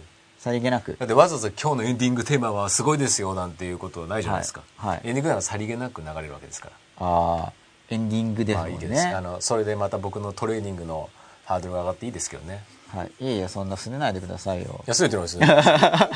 捉え方捉え方。捉え方捉え方。ということでじゃあ5分ぐらいですかね。はい、はい、じゃあ休憩したいと思いますので。はい、はい、いいですか？大丈夫ですか？はい大丈夫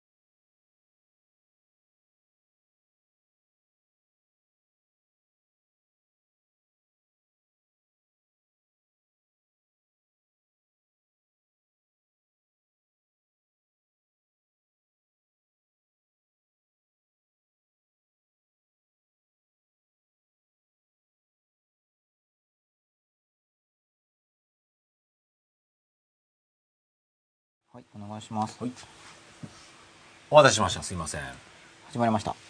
はいはい。さて、じゃあちょっと、この、ちょっと調子いい時に、はいこの漢字の座標軸の図解をはいやってみたいと思います。これお願いします上の方になんかぐちゃぐちゃって書いてありますけど、番組中に切れたわけではなくてですね、はい僕が。感情の座標座軸標軸、はい、ちょっとタブレットペンの調子の問題ではい。こんなようになってますけれども、で、はい感情を捉えると感情出たと思いますよね、はい。で感情の種類を捉えることによって、種類を捉えようというのはそこで言語的に働いてるんですよ、はい。で基本的に感情と理性っていうのは反対側っていうかこう違うものなんでなんかすっごい理性的に感情的ってないじゃないですか。うんものすごい感情的で理性的ってそ同じのは普通ないですよね。なんで、感情に乗っ取られちゃうと理性がよく働かなくなっちゃうからこれ分類しようってやるとそこ理性なんで感情が出てた時に少し理性を働かせることになるんですよ。これは分なんだろうって分類しようとすると。でも最終的にははい。理性的な感情っていうのは僕はあるような気がしますけどね、最終的には。うん、そのうん最終状態ですね。最終的にというかそこに行き着きたい、はい。うん、ですね僕はね、はい。その愛情とかって、はい。吉野さんはどっちに捉えます？感情か理性か愛情？うん、ああ慈愛の感情ってことですか？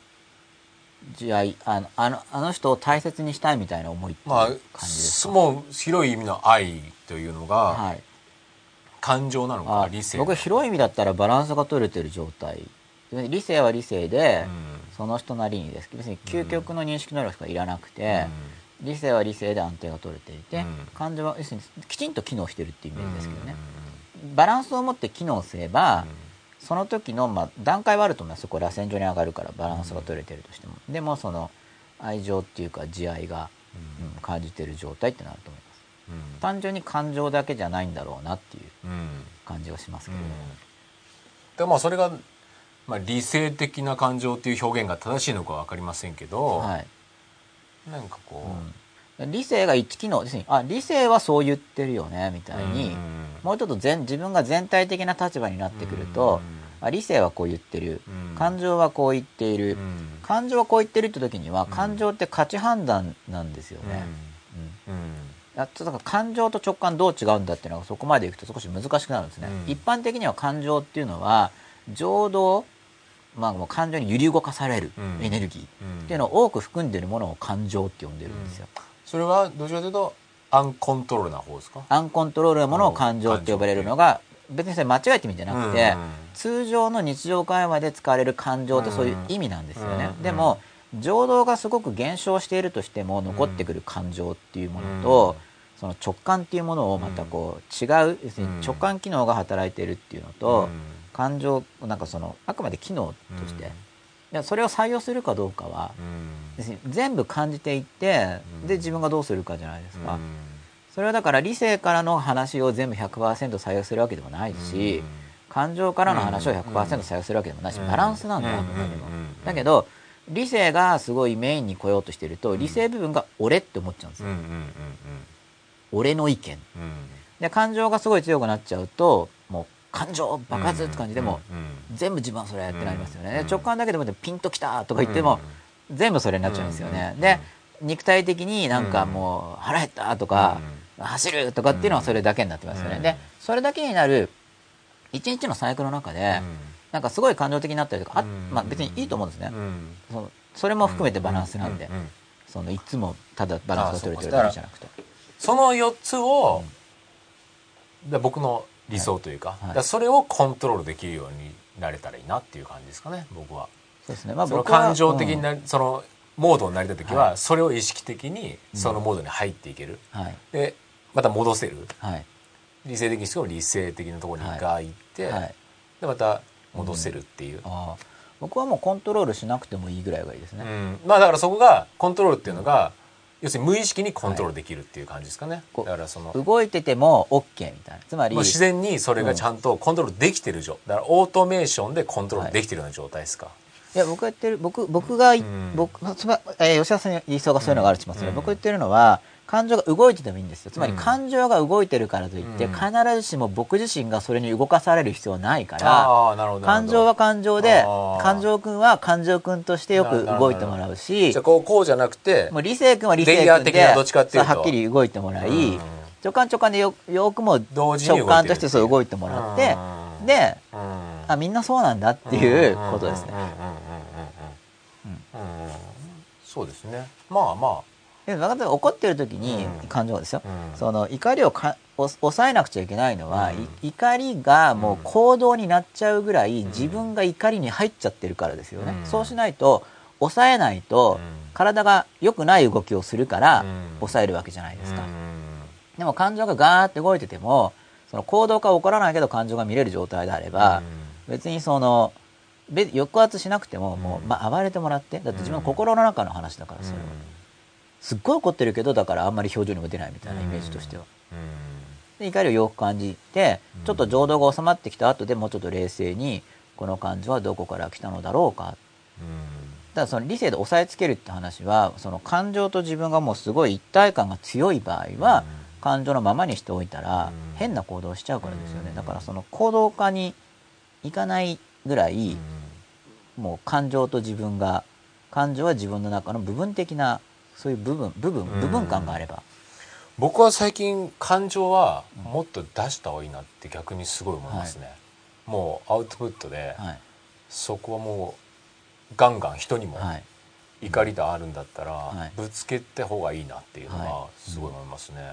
うん。だからそれをちゃんと自分はコントロールできないほどにはい。こうあい。つ許せないとかじゃなくてコントロールできる範囲で出していく。でその場でちょこうじゃないか。まあだからはい自分が今こういう状態であるっていうことを相手にまあ伝えるっていうはい。形はい。の部分において感情というのははい。結構必要なんじゃないかなっていうのがうん。すごい思いますね。はい。もちろんうん。感情機能って僕はうん。まあもともとは人なんかその怒りだとかっていううのをあんまりこう出すのがはい。よよよくないというはい。全体的な空気が。ありますよね、うん。それはだからその人たちは自分が怒る自分だっていうのを見つめたくないんですよ。うん、そうなんですよね。僕だから実験しますもんこの人本当あに怒んないのかなと思って わざとちょっと意地悪してはい。やると絶対ムッとするんでね。やっぱ怒るんじゃんって思いますよね。いや怒らないないんだったらいいじゃないですか、はい。感情が。はい。でも出さないと絶対よろしくないとこで僕は出ると思ってるんで、そのまあ感情が。そのうち出ると思いますよ僕は、うんだからそのずっと真面目にしてる人がなんか魔が差すじゃないですか、うん。あの魔が差すっていうのはだからずっと抑え込んでるうちにそうですね。ずっと抑え込んでると逆に言うとうん。いつもエネルギー与えてるのと同じだから、溜め込んでるまたくっつけてまたくっつけてうん育っていきますよね、うん。でそのうちそれがだからもうもう自立性を獲得し、うん。しかも侵入してきて、うん。自分の行動をそっちに持ってかれちゃうと、うん。まあ逆に言うとその抑圧している部分に働きかければ、うん本人でも抑えが効かないような行動が起こるんで、相手を動かすんですおい怒ればなんか変わりますよね。そうですると怒らせると相手をコントロールできますよね、うん。だからそれをもっと上手にやる人は、怒らせるとかをもっと上手にやって相手をコントロールしたりするんですよ、でもそれ相手をそれ悪い使い方したらそうなりますけど、でもそれもいい使い方ができて、そしたらじゃあ怒りとかって意味がないのかって言ったらそうじゃなくて、うん。それによって行動が変わったりするから、上手に相手の怒りを刺激してや,、ることができれば、うん。相手をこう助けることもできるんですよ、うん。そこに入り口があるので、うん。だからいつも救いはあるなとと思うんですけどね、うん。その要するに劣勢側から入れば相手が動くんで、うん。それで助けることが可能にになるんですよね、うん。じあの自分がしっかりしてれば、うん。逆に悪用することもできるわけですけど、でもその感情をぶつけてくれるってはい。結構嬉しい行為じゃないですか。まあそれ僕だから告白っていうか、うん。だから譲らないってやつですよね。よね。ガーッと本当にこう思うんだもんってバーってやって、うん。っていうのガはーッでぶつかっても大丈夫であれば、うん。まあそれ受け入れられてるっていううんことですからね、うん。だからこうこうじゃないですかとかこうだろうとか言われるのが、はい。僕はすごい文句言われてるんですけど、はいちょっと涙が出るんですよ本当になんか、はいいいねありがとうみたいな、おーそう言ってくれるわけじゃないですか、はい。それは最も成長できるじゃないですか、はい。あそういうふうに思ってるんだなっていうのが、素晴らしいですね、うん。僕結構まだカチンできちゃうんで、うん。カチンときながら聞くようにしてるんですけど。そうですよね。でも本当それねすごい成長につながりますよね。これはね。つながりますね。やっぱりそういうアゲインストな、はい。まあ、吉原さんもそうかもしれないですけど、はい。僕も基本的にそういう状況が多かったですけど、はい自分を成長させるためには、はい。やっぱアゲインストな環境ってうん。絶対必要なんじゃないかなと思いますけどね。僕必要だと思いますよ。だからそれがトレーニングっていうことの意味っていうか、うん。うん。まあ、そういう中に入っていくことでうん。自分が向上できるんで、うん。まあ、そこまで含めて入っていくと。うん。で入っていかないと無理やりは入れ入れさせられるんですよ、うん。やっぱり心の深い部分ではやっぱ成長したいみたいな思いがうん。あるから、うんなんかぬくぬくしてると、うん。でも自分の中のちもっと深い部分が、うん。いやもっと成長しないとってなると、わざわざひどい方に入ってっちゃって、成長せざるを得ないような環境に持ってっちゃうじゃないですか、うん。そっちの方がふ深いっていうかよりあの自分を動かす力を持ってるんで深い部分の方が、だから深い部分の方が自分を動かす力を持ってるから、ん。普段深い部分は蓋をしとくんですよ、うん。そうしないいと自分がもう持ってかれちゃうんだそっちに、でもあまりにも蓋をしていると深い部分がじゃあ漏れてきちゃったら、深い部分の方が力強いんで、そっちに自分を持っていかれてしまうというイメージですよね。はい。はい。でちょっと感情の座標軸の話をしたいと思うんですけどで、はい。その感情の、はい。えー分類をするときに、はい。こういう座標軸を持っているとはい。やりやすいですよっていう話なんですね。はい。でよく感情でネガティブとポジティブっていうのがうん。あのよくあると思うんですよ。それよく聞きますよね。はい。ねネガティブな上が上がポジティブがやっぱ分かりやすいのかな。上がポジティブ下がネガティブ。ネガティブな感情ってどんなのあります？不安怒りとか妬み嫉妬悲しみ、諦め無力感いろいろありますよね、うん。ポジティブな感情といったら何だろう喜び楽しい感謝とか、まあ、そういうふうにポジティブネガティブっていうまあ言い悪いっていうか。うんなんとなく尺度ありますよね。こっちはプラス側の感情、うん。これはマイナス側の感情、うん。であとアクティブパッシブ。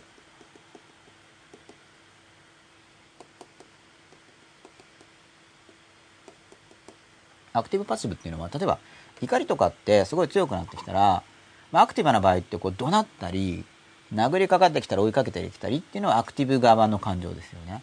でも、まあ、怒りの一種かもしれないけど落ち込むとか。うんうん不安とかも場合によってはアクティブになりますよね。こう怖いから何とかしなくちゃって時にアクティブ側に向いてますよね、うん。ででもなんかもう何も手につかないとかそれってパッシブな。つまりその感情っていうのは自分をこう動かさないようにするっていう方向に働く。内向的に働く場合の感情とむしろ外向的に働く例えば怒ってるからえやっとでかい声で話せるとかっていうのは外向的ですよね。っていうふうに感情が出てきた時にうん。これアクティブ側に動いてるのかつまりもういいや世間から切り離されてえ内向的にしようとする衝動を持っている感情なのかこれはせざるを得ないっていうふうに外側に出ていこうとしている感情なのかってこう内向外向えーパッシブアクティブっていう尺度を持ちあとポジティブネガティブっていう尺度を持ってると感情がすごい単純に位置づけしやすくなるんですよ。うん。って話が感情の座標軸って話で、まあ、これだけだとモデルだけなんで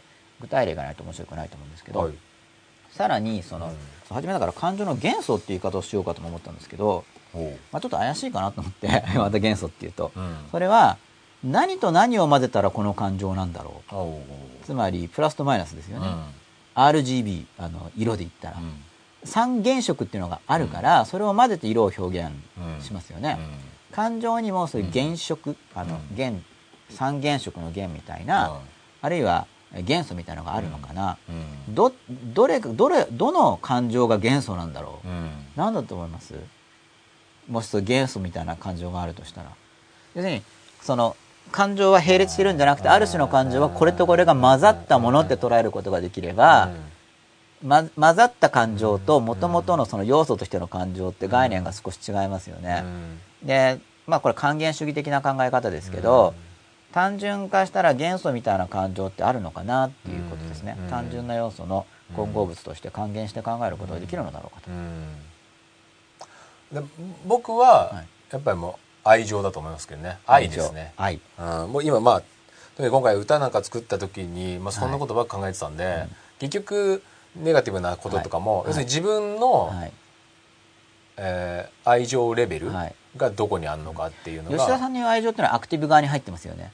た他と関わ愛情によって他と関わりたくなるっていう感じですよね。愛に満たされて一人えっとで味わってるって感じですか、要するに自分がネガティブになる状況って、はい。要するに多分なんか頼まれたことをやってないとか、はい。なんか約束を破るとかっていうのは、結局根本的に言うと、はい。相手のことを思ってない、はい。自分の愛情のなさが原因なわけじゃないですか。愛情不足。はい。愛情不足が結局は、はいだから僕の感覚では結局全てははい。そこにあるなと。愛情、うん、だ結局そこがもっと高まればはい。いろんなタスクをはい。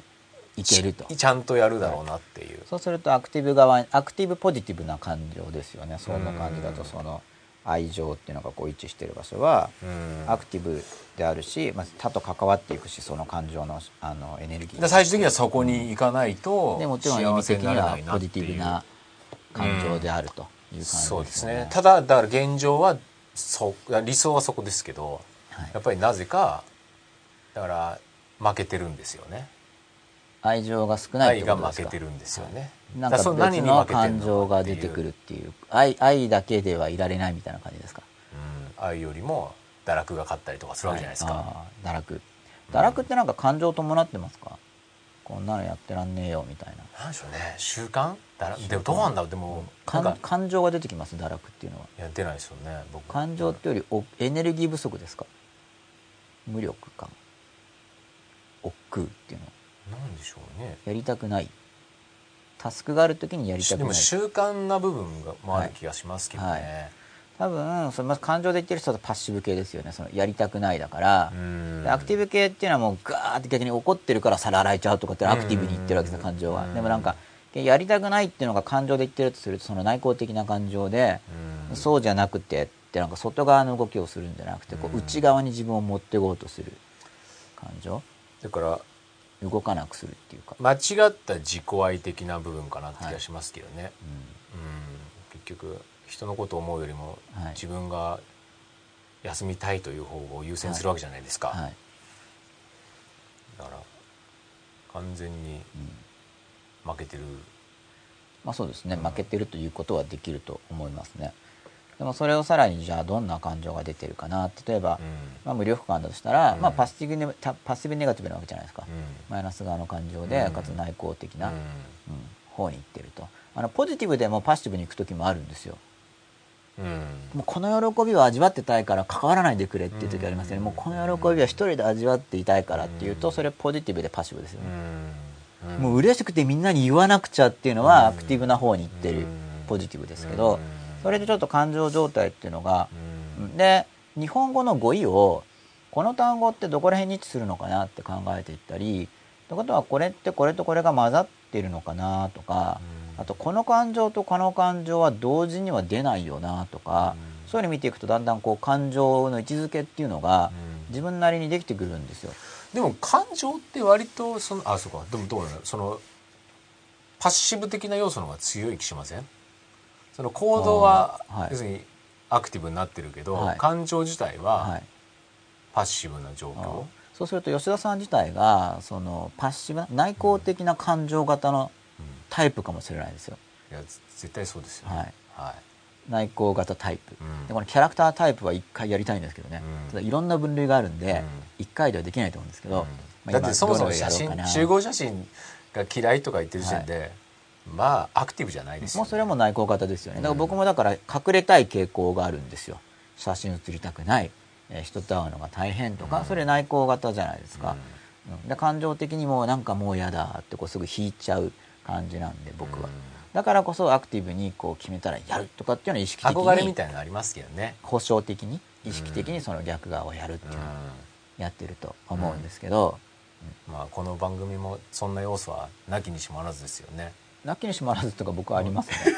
これはかかなりある感じですね。あそうですよね、だから僕自身がだって真っ裸になっていこうとする過程でやっていけば、うん。とりあえず一緒に歩んでるじゃないですか、うん。であそうそう。それもまたこれ教える話になってますけど、もし自分が達成できてるとしても結局上から目線だと僕はもう教えてることにならないと思うんですよ、まあ、この今はそうこの番組自体一一緒に歩んでる面が強いですけどね、仮に自分ができてるとしてもやっぱり一緒に歩んでいかないと、だからあのなんかもう対話する時にもう対面っていうこと自体が危険な気がするんですよね。もう対立うん形的にうん対立してるじゃないですか。なんかうん。面談みたいな。うん。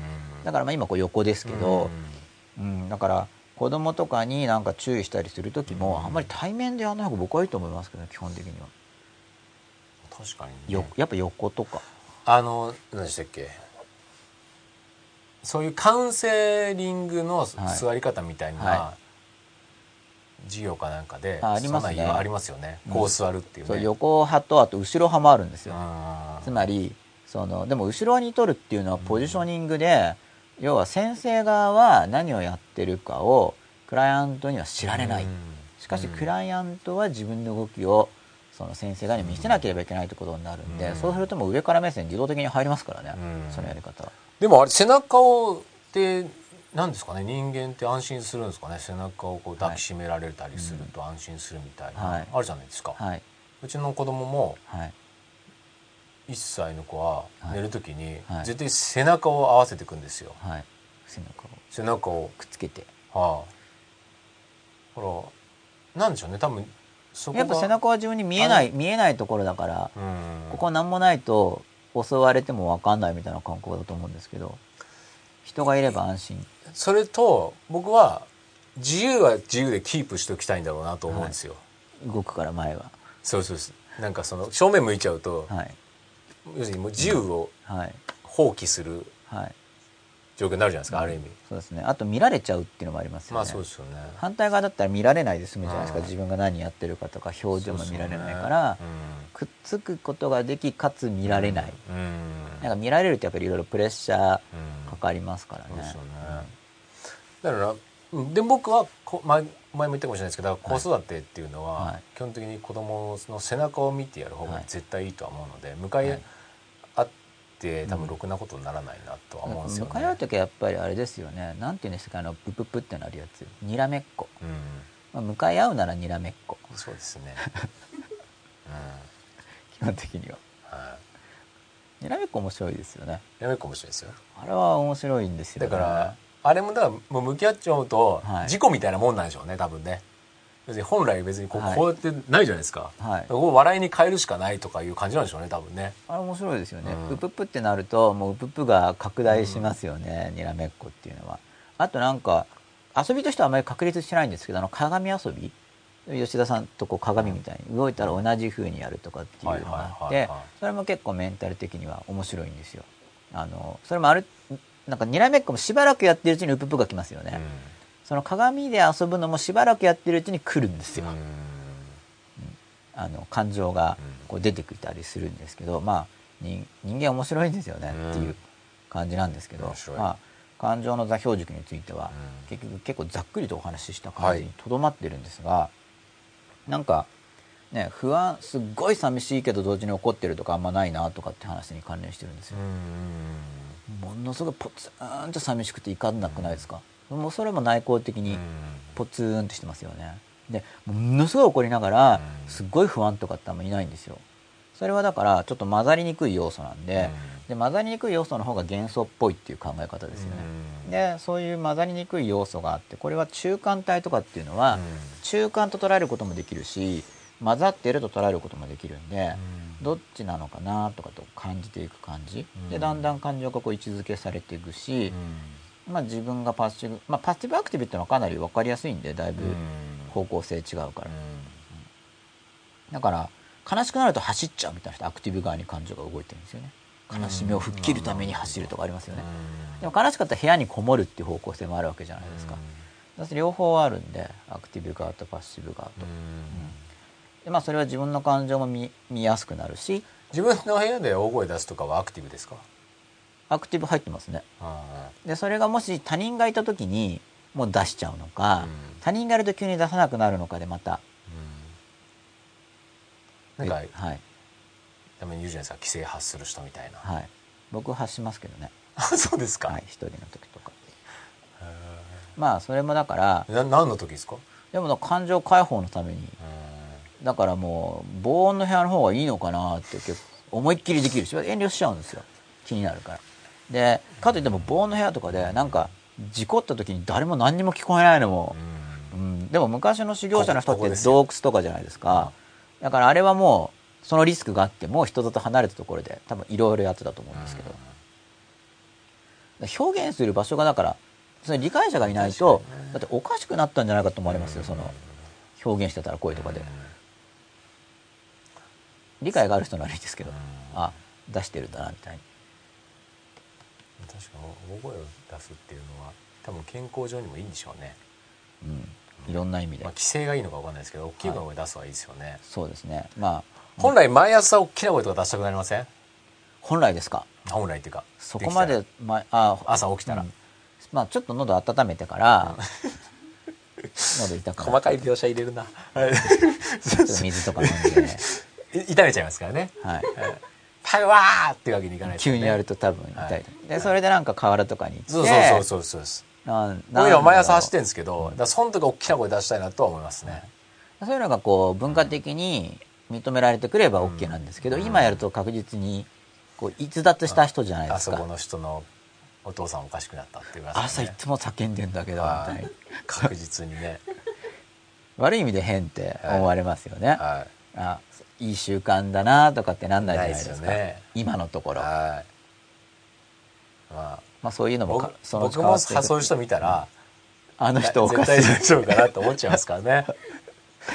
でもそれを気にせずやってる人もいるんでしょうね。すごくね。たたそうそうなんですよ。だそのでも、多分ね気にしないっていうのがだから麻痺しちゃうん。麻痺しちゃってるのと逆に侵されてるわけなんで、自由なのかどっちなんだろうとかも気真っになる。裸なのか、うん、でも自我が弱くなってなんか心の中の無意識的な部分にやられちゃってるかもしれないし乗っ取られちゃってるのかもしれないし。そこはでも確かに難しいですね。よくよく見ていかないと、うん、やっぱ勘違いってしますからね。確かに。いろいろどっちなんだろうってこう見てるうちに多分こっちかなって。なそれは確かに難しいですね。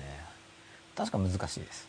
ねでもそれを感じていくと、まあ、だんだんあただんだん当たるとかだんだん調整されていくことを願うっていうぐらいの感じですよね、自己分析もそうだし、ということでまたツイッターを見てはい、期待されているエンディングですね。うんおいっぱい。あ消えちゃった。消えてないのかな？あだ大丈夫そうです。はい。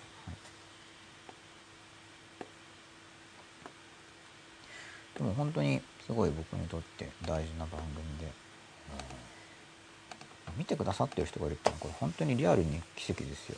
いや1万人超えましたからね。すごいですよまあね累積ですけど、うん、すごいと思う。あ声の話ですね。えーとで立ち読みしました。イザホマゴバヘさんです。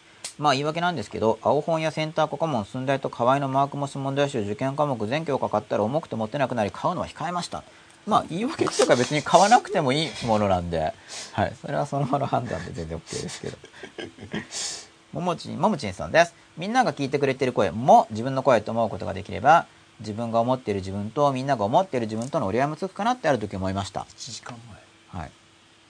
第三者ですよ。これ第三者から見た時にどう見えるかっていうのを見るっていうのはすごい重要な訓練なんで、それやっぱりなかなか見つめたくないんですよ。僕もまだ見つめたくないけど。自分だと正当化しますけど、他人にとって僕は他人だから、前うん。人で他人になるとそういう合理化とかあんまりしないですからね。そのまま見ますからね、まあ、そっちの方が正確なんでしょうけど、ん。自分として自分を正確に見つめたくないとその認識を知るのってちょっと嫌だなみたいになっちゃうんで。稲浜ゴバヘさんです。自分に聞こえる音と他人が聞く音が違ってもどうにかして他人が聞いた時にいい声快適な声みたいに感じる声を自分で発声できるようにしようとしたことがありましたが聞き返してもどれがその声か分かりませんでした。これなんかボイストレーニングとか本来の自分の声を見つけるとかそういうのやったりするんですけど僕そういう練習してないんですけどねうん。声って本当にいろいろ出るんですよ。うん。声って。うんだからこれ自分の心を見つめたりしていくとだんだん声が穏やかにうん。あのうまくいってる。あの器が大きくなっていけばうん。声が自動的に穏やかになるんですよね、うん。あのまあ、肉体的に通常であればですけどもちろん、声は相当いろんな情報が入りますからねちゃんと正しいとこで鳴らすとはい。風邪ひかなくなりますね。あなるほど。うん。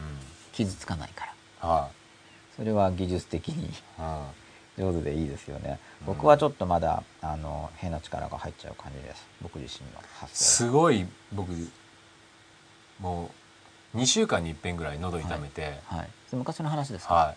風邪ひいてたんですよ。はい。であの練習したんですか？そうですそうです。ちょっとだけ。はい。変わりました。見た目なくはなりましたね。あそれも知識の重要性ですかねじゃあ。な鳴らす場所はい。をずらしたら、それは本とかトレーナーさんに聞いたそうですね。ちょっとだけ。あやっぱはい。り知識の伝達です、ね。僕は喉が弱いのかはい。大体が間違ってるのかはい。知りたいじゃないですか、はい。で直したら良くなったからそうですね。ってことは歌い方がちょっと良くなかったんだと。そうですそうです、だから風邪はひかなくなっアドバイザーがいるって重要ですよね、うん。人生を良くしていく上で。S アンダースコア生島さんです。私も写真を撮られるのがずっと嫌でした。そのくせ今ではカメラや写真を扱う仕事をしているのは一体何のか今でも分からず考え中です。だこれはむしろその保証的な職業を選ぶっていうのはあの一体何なのかというかそれはそれでパターンとしてよく見られることなんで恥ずかしがり屋の人が俳優やるとかですよね。うん、うん英語英語喋れないから英語先生やるとかっていうことです。うんなんで先生なのに喋れないんだっていう議論があるんですけどっていうか喋れないからやるんですよ。うん。その逆いくっていうのはあの一体何なのかっていうのはそうやって保証していくんでそうするとまた終電が近づいちゃうからまた早口になっちゃいますけど例えば僕が子供の時とかに、まあ、あの父親に反感を抱いてるわけです僕は。で父親に反感を抱いていてもしかし自分が弱いから出ていけないですよね。でそうなった時に正当化したりしてでも親子なんだから親を敬敬わなければいけないとか、あとそれだけじゃなくてあの愛情が発生するんですよ。うん。その自分の中に。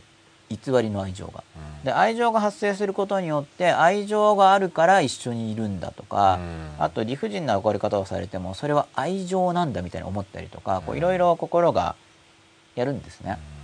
うん。でその嫌だ嫌だからやるっていうのはパターンとしては全員って意味じゃないちょっとパーセント僕知らない。多分何かの統計あるかもしれないんですけどそんなにレアじゃなくてむしろよくあるんで、まあ、内と外が逆になるとかもよく見られる現象で、うん。その保証されるっていうのはのよくあるという、まあ、それだけだとちょっと説明不足していると思うんですけれども。伊沢浜ゴバヘさん。外見や仕草容姿の部分を他人でも嫌でも悪気なくても茶化されると結構後まで気にしてしまいますね。そうなんですよ。僕もそうなんですけどでこれはだからい自分が気にしてるからなんですよ。うん。自分が気にしてなければ他人が気にしてる時にこの人なんで気にするんだろうみたいになるはずなんですよ、うん。あの違和感がある感じ、うん。自分に響かないんですね。自分が気にしてなければ、でも言われたことによって気にしだすってこともないですか？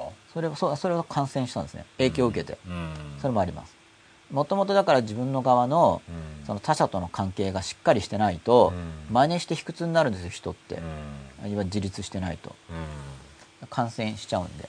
だからでもそれも全容するとその自分が弱いからこそうまくいってる人たちと一緒にいるとうまくいくんですよ。うん。逆に。うん。自分が弱いから。あの影響を受けちゃうんでうまくいってる人たちと一緒にいれば染まるんですよ。それはもうやっぱ常に全容。弱みも全容。可能であれば。う影響を受けちゃうっていうのもあるんで、ん。だから結局でもああもこうも説明できるっていうとそれ理論的にはうんどうなんだっていう議論が昔からあるんですけどね、うん。でもそういうことやってるとなんか理解が進むんですよね、うん。なんかやっぱ単純に理屈で割り切れるのとは違うんだと思うんですけど、三好さんです。自分が形として後に残るのはそれしてそれを自分で目にするのはなかなか受け入れがたかったりします。そうそういうところから自分で自分を受け入れてないことがわかるんですよでそうしたらやっぱり普段自分はいつも苦しいですよね。うん。自分いつも自分なんで。で僕もやっぱりまだ受け入れきれてないし、あの今の自分のも過去の自分も未来の自分もそうですね。未来の自分が嫌ですよね。年取った後とかちょっと嫌な感じもするんで。形として残したい人のパターンと、はい。記憶として残したい人のパターンみたいなのってあるじゃないですか、はい。あれも何なんですかね？そのそのそれぞれの心理は。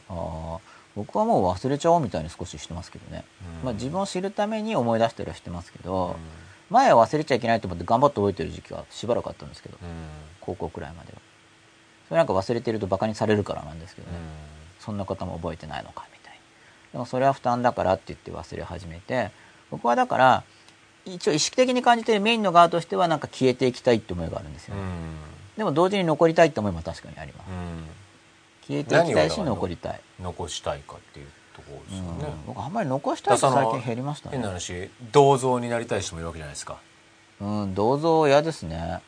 まあ、できたら感謝しますけれども、それ見てもなだからどあんまいいいいと思えないんで僕として、それをでもそこ見たすところで。ごく重要視する人も、例えばあの墓石とかはい。の人もいれば散骨でいいっていう人もいるじゃないですか、はいこの辺もかなりそのそれぞれのねそうですね。い僕は今のところ好きにしてくれって立場ですけどね。一応ねでも決めてないとどうやっていいか分かんないってことになっちゃうとあれだからうん。決めた方がいいかもしれないけどうん。好きにしてくれって言われてももういないしみたいになっちゃうと。どうしたらいいか分かんないまあ、それもどう捉えるかですよね、うん。伊沢ホーマーゴバヘさん。まあ卒業アルバム全部捨てましたけどね。なるほどやはりあんまり見たくないわけですね。僕もでも残してないんですよ写真だから。だからないんですよ。この間の番組とかでも「写真ありますか?」とかって言われる昔の？そう。ほぼほんとないんですももともと。ちょっとよく探せばちょっとあると思うんですけ地どで卒業アルバムをわざわざ捨てる？卒業アルバムもしかしたらあるかもしれないんですけど、でもしっかりきちんと撮ってあるわけじゃないんで、うん。なくても不思議はないですね。まあでも同じ学年の誰かが持ってればあるわけですけあどももちんさん適当な反対は友好的。あそうですね。友好的。友好的ですあねそうか。伊沢本間小林さんです。最近はそんなことしても無駄だったなと思ってます。わらできることがずっとできるわけじゃなかったりするのでできないことにも着手する必要があると思います。爆笑問題の番組熊本では15日遅れであるのでよかったです。これから見れる地域もあるわけです。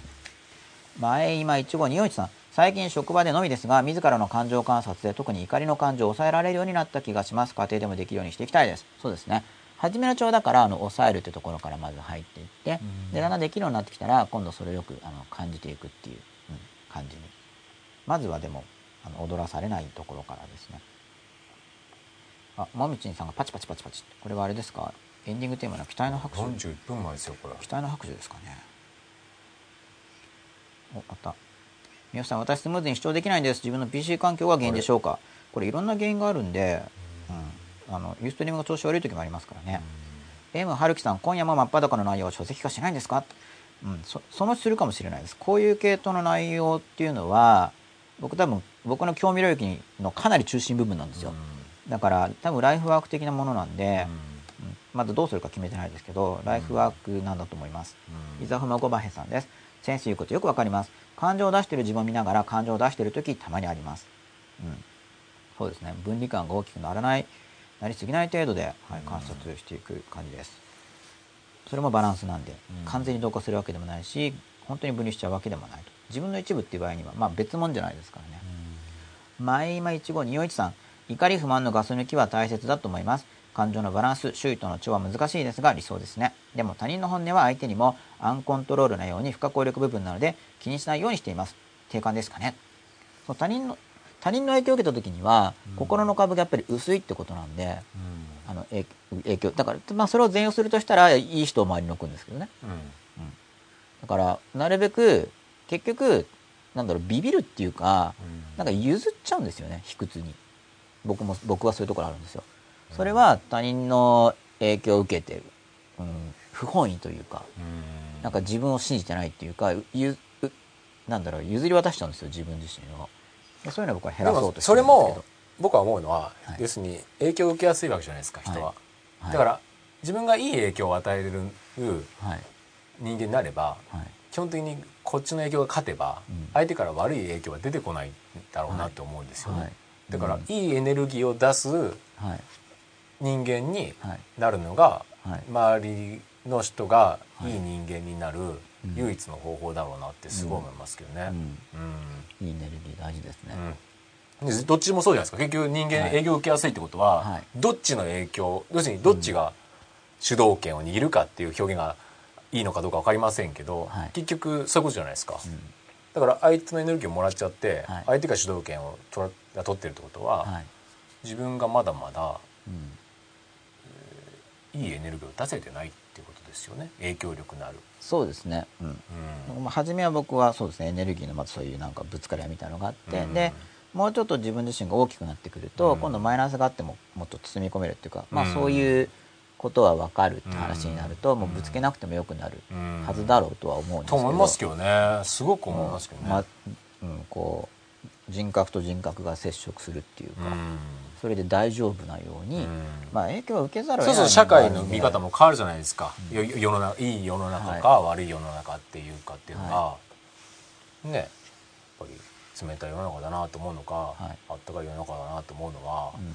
基本は自分から放射してるエネルギーがどっちかっていうのを決めが決めるとそれは僕もそうだと思いますすごいねやっぱりあったかいエネルギーを放出してれば周りの人から見てあったかい人だから、そう攻撃できないと思うんですよ。あったかい人には普通は優しいですからね。うん嫌なやつにあんま氷とか投げつけられないと思うんですよ、ね。嫌なやそうそう言われると僕映画館で喋ってる人に氷投げた記憶とかあるから傷つくんですよ。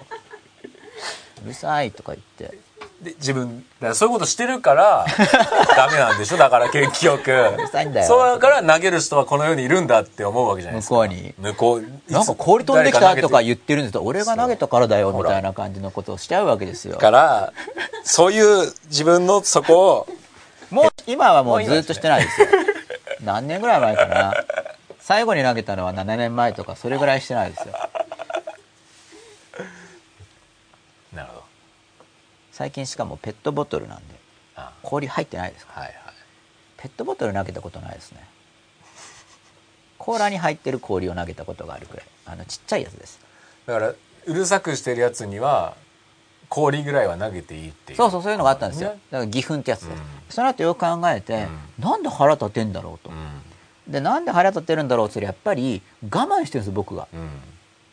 その映画館だから静かにしてなくちゃいけないと思って、だから結局僕は静かにしてるって思ってたんですよ、そうそうそうそう。でこれは静かにしてるのにいい子ちゃんしてるっていう発想なんですね。静かにしてるのに、いや我慢してるって分かってないんですよ、うん。俺は静かにしてるなんですよ、うん。当時の僕の自己認識は、うん。静かにしてるのに要はもう正義の味方気分で投げてるわけですよ、俺以外の人もうるさいと思ってるに違いないと、うん誰かが黙らせなきゃいけないけど向こうまで行くのは面倒くさいから投げてやれっていう発想なわけですよね。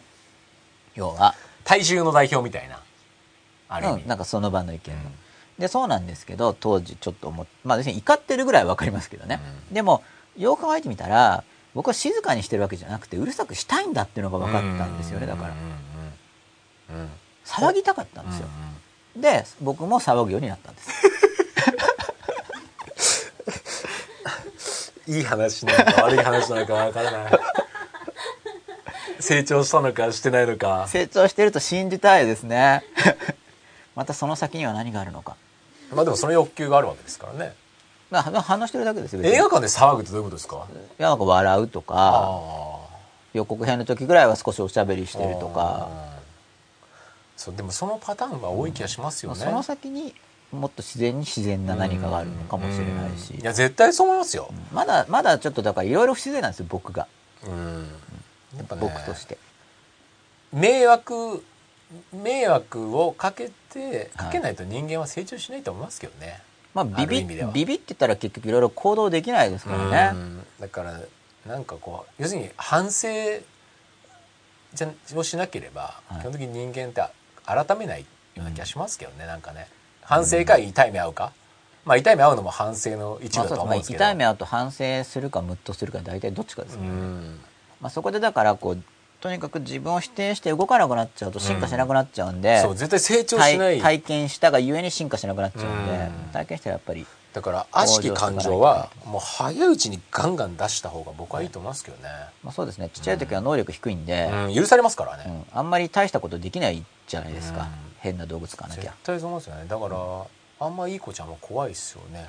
いい子ちゃんは怪しいですよ。怪しいっすよね。いい子ちゃんは怪しいです。ねいや子供はそれは自然衝動そうならないはずだから、うん。絶対抑圧してるはずみたいな。そうですよね、危険ですよね。だんだんだから自我が成長してきたら基本的には反抗期とかになるわけですけど、まあ、僕の反抗期の話をすれば僕は反抗期を抑圧されてたんで多分、それは親がその多分親自身がその子供を失わせる方も強くて、で反抗期とこうすごい警戒してて、うちの子は絶対反抗期にしないってずっと言ってたんですよ、でその父親のアプローチっていうのはだからもう教え込むみたいな、うん。体に覚え込ませるとか、うん。すごいなんか強く言えば、要はそこで教え込んでおかないとうん。力が逆転した時に歯向かうっていう、うん。そういう発想で教育されたんで、まあ歪んだなという認識があって、でまだそれまだ乗り越え中なんですよね僕は、でも反抗期ははい。絶対、まあ、前回もその話した気がするんですけど、絶対僕は必要だと思うんですよ。あれ僕はネーミングセンスが悪いと思って年輪センスは悪いですね。反抗期っていう言い方。がなんかだからすっごい悪いもんみたいじゃないですうか、ん。そうですよね、だから意思が要するに自分の意思が芽生える時じゃないですか、はいで親意見言ってるだけかもしれないんで。そうですよね、で親側がだからやっぱどうしても上目線になっちゃうこともまあそれは確かに理解できるんですけど、うん。まあでもそれはうん。やはりだんだん蓄積していってうん。しっぺ返しが来るっていうか、僕自身だからその親親に対して親孝行ってありますよね。親孝行っていう概念に相当僕は悪影響を受けてますよ。途途中で気づいたんですけどね。だから親に対しては普通の感覚で見れないんですよ。なぜなら親は否定してはいけない。まあ悪い意味で言う宗教的な縛りですよね。親孝行っていうのは、まあ、教えとしては宗教的な教えの部分だと思うんでそのそうすると親だからっていうことになって思考停止しちゃうわけですよね。でその親の言うことを聞かないのは悪いっていうふうにそこで善悪が入ってきちゃうんでそういう教えが自分に入ってると。だから相当悪影響を受けてると。ただでも親孝行っていうのは親にとって都合がいい教えなんで、それに対して影響はともかく要するにあの第三者がか家庭っていうかその指示される方法としてそこのリーダーにとって都合のいい教えというのは指示されるっていうのがあるんですよ。それを取り入れたり言うことを聞くから、うん。ちょっと僕は日本史がちょっと勉強不足なので本当の史実と一致してるかわからないですけど、まあ、小学校レベルの日本史で言えば朱子学とかがそういうふうに幕府に都合がいいように使われてたっていう上に都合がいいからと。上に都合がいいからっていうので真理は決まらないはずだから、僕のその親孝行論を話していいですか？いいですよ。終電には間に合わなくなりますけど。いいですよ。僕はこれはねはい。あの本当に一番言いたいのは、要するに今のはい親孝行っていう、はい。そのまあ例えば親元にずっといるとかはい。あのそこで親孝行をしてるかみたいなのあるじゃないですか例えば、はい。要するに親が二人っきりとか一人っきりにしたらい。かわいそうだからうん。とかいう、はいい僕から見るとそんな言い訳の親孝行だっていうところなんですけど、結局親からもらう愛ってはその自分が、えー、とこれから愛情を自分ではい。手に入れていくうん。軍資金みたいなもんだと思うんですよ。親からの愛情。親からの愛情っていうそれをこう貯めといて。まずはそれを貯めてはい。その軍資金で自分の力ではい愛情を自分が愛情をアウトプットできる場所、はい。インプットできる場所をはい。構築する、うんしていかなきゃいけないと思うんですよ。はい。で要するに自分で愛情を稼げるようなはい。自分にしなきゃいけないと思うんですね。うん。でそこで稼げるようになってその愛情を今度寂しい親に返す。っていうのがはい。僕は正しい親孝行だと思うんですよ。うんでも今は、おまあ、多分みんなが見るんじゃないですけど、多くの言われてる親孝行って親からもらった軍資金をはい。ただ単にまた親に戻してるだけっていう、何の生産性もないうん。意味のない行為だったなと。はい。っていうかっていうか親の愛情をまだ求めてるっていう親からもらいながらまた親に返してるみたいな状態なんで、親は絶対に破綻するわけじゃないですか。はい。先に基本的には。はいその時に自分で稼げる能力が身についてないわけですよ。はい。めちゃめちゃ危険だと思いません、うんまあそうですね。うん、だから愛情を稼げる能力を身につ、はい。お金と同じでお金と愛情の、はい。はい。僕は絶対この2つをはい。自分の力で身につけるはい。なきゃいけないと思ってじゃないと人間は正常に生きていけないうんと思ってて、はい。特にまあ今世間的な教育っていうのは、はい。もう91とか下手したら10-0ぐらいのえっとそっちの9っていう学校教育とかどっちも含め側が9ですあだからお金を稼げる方おですよね。金が9とか10で。10で、はい。こっちの自愛情を稼げる方の教育なんてほとんどないじゃないですか、でも前回も言ったかもしれないですけど、はい。こっちのお金を稼げる方の方がはい。いろいろと援助機関はあると思うんですよ。はい。お金も借りれるし変な話、国もえーお金なければサポート。あるじゃないですか、はい。でもこっち側の愛情に関してはないっすよね基本的に、ね。ここは、うん。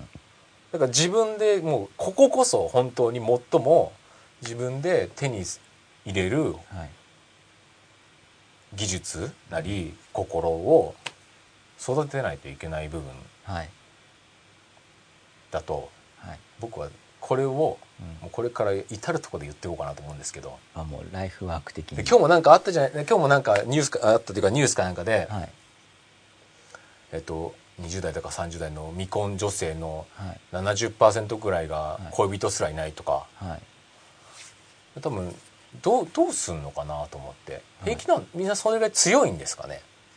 いや強いんじゃないんじゃないですどうかどうなのかなと思って、まあ、僕ちょっとそういう人たちとあまり対話してないんでうん多分またまああんましてなくても知り合いの中の近い状態の人のことを考えてるだけなんですけどね。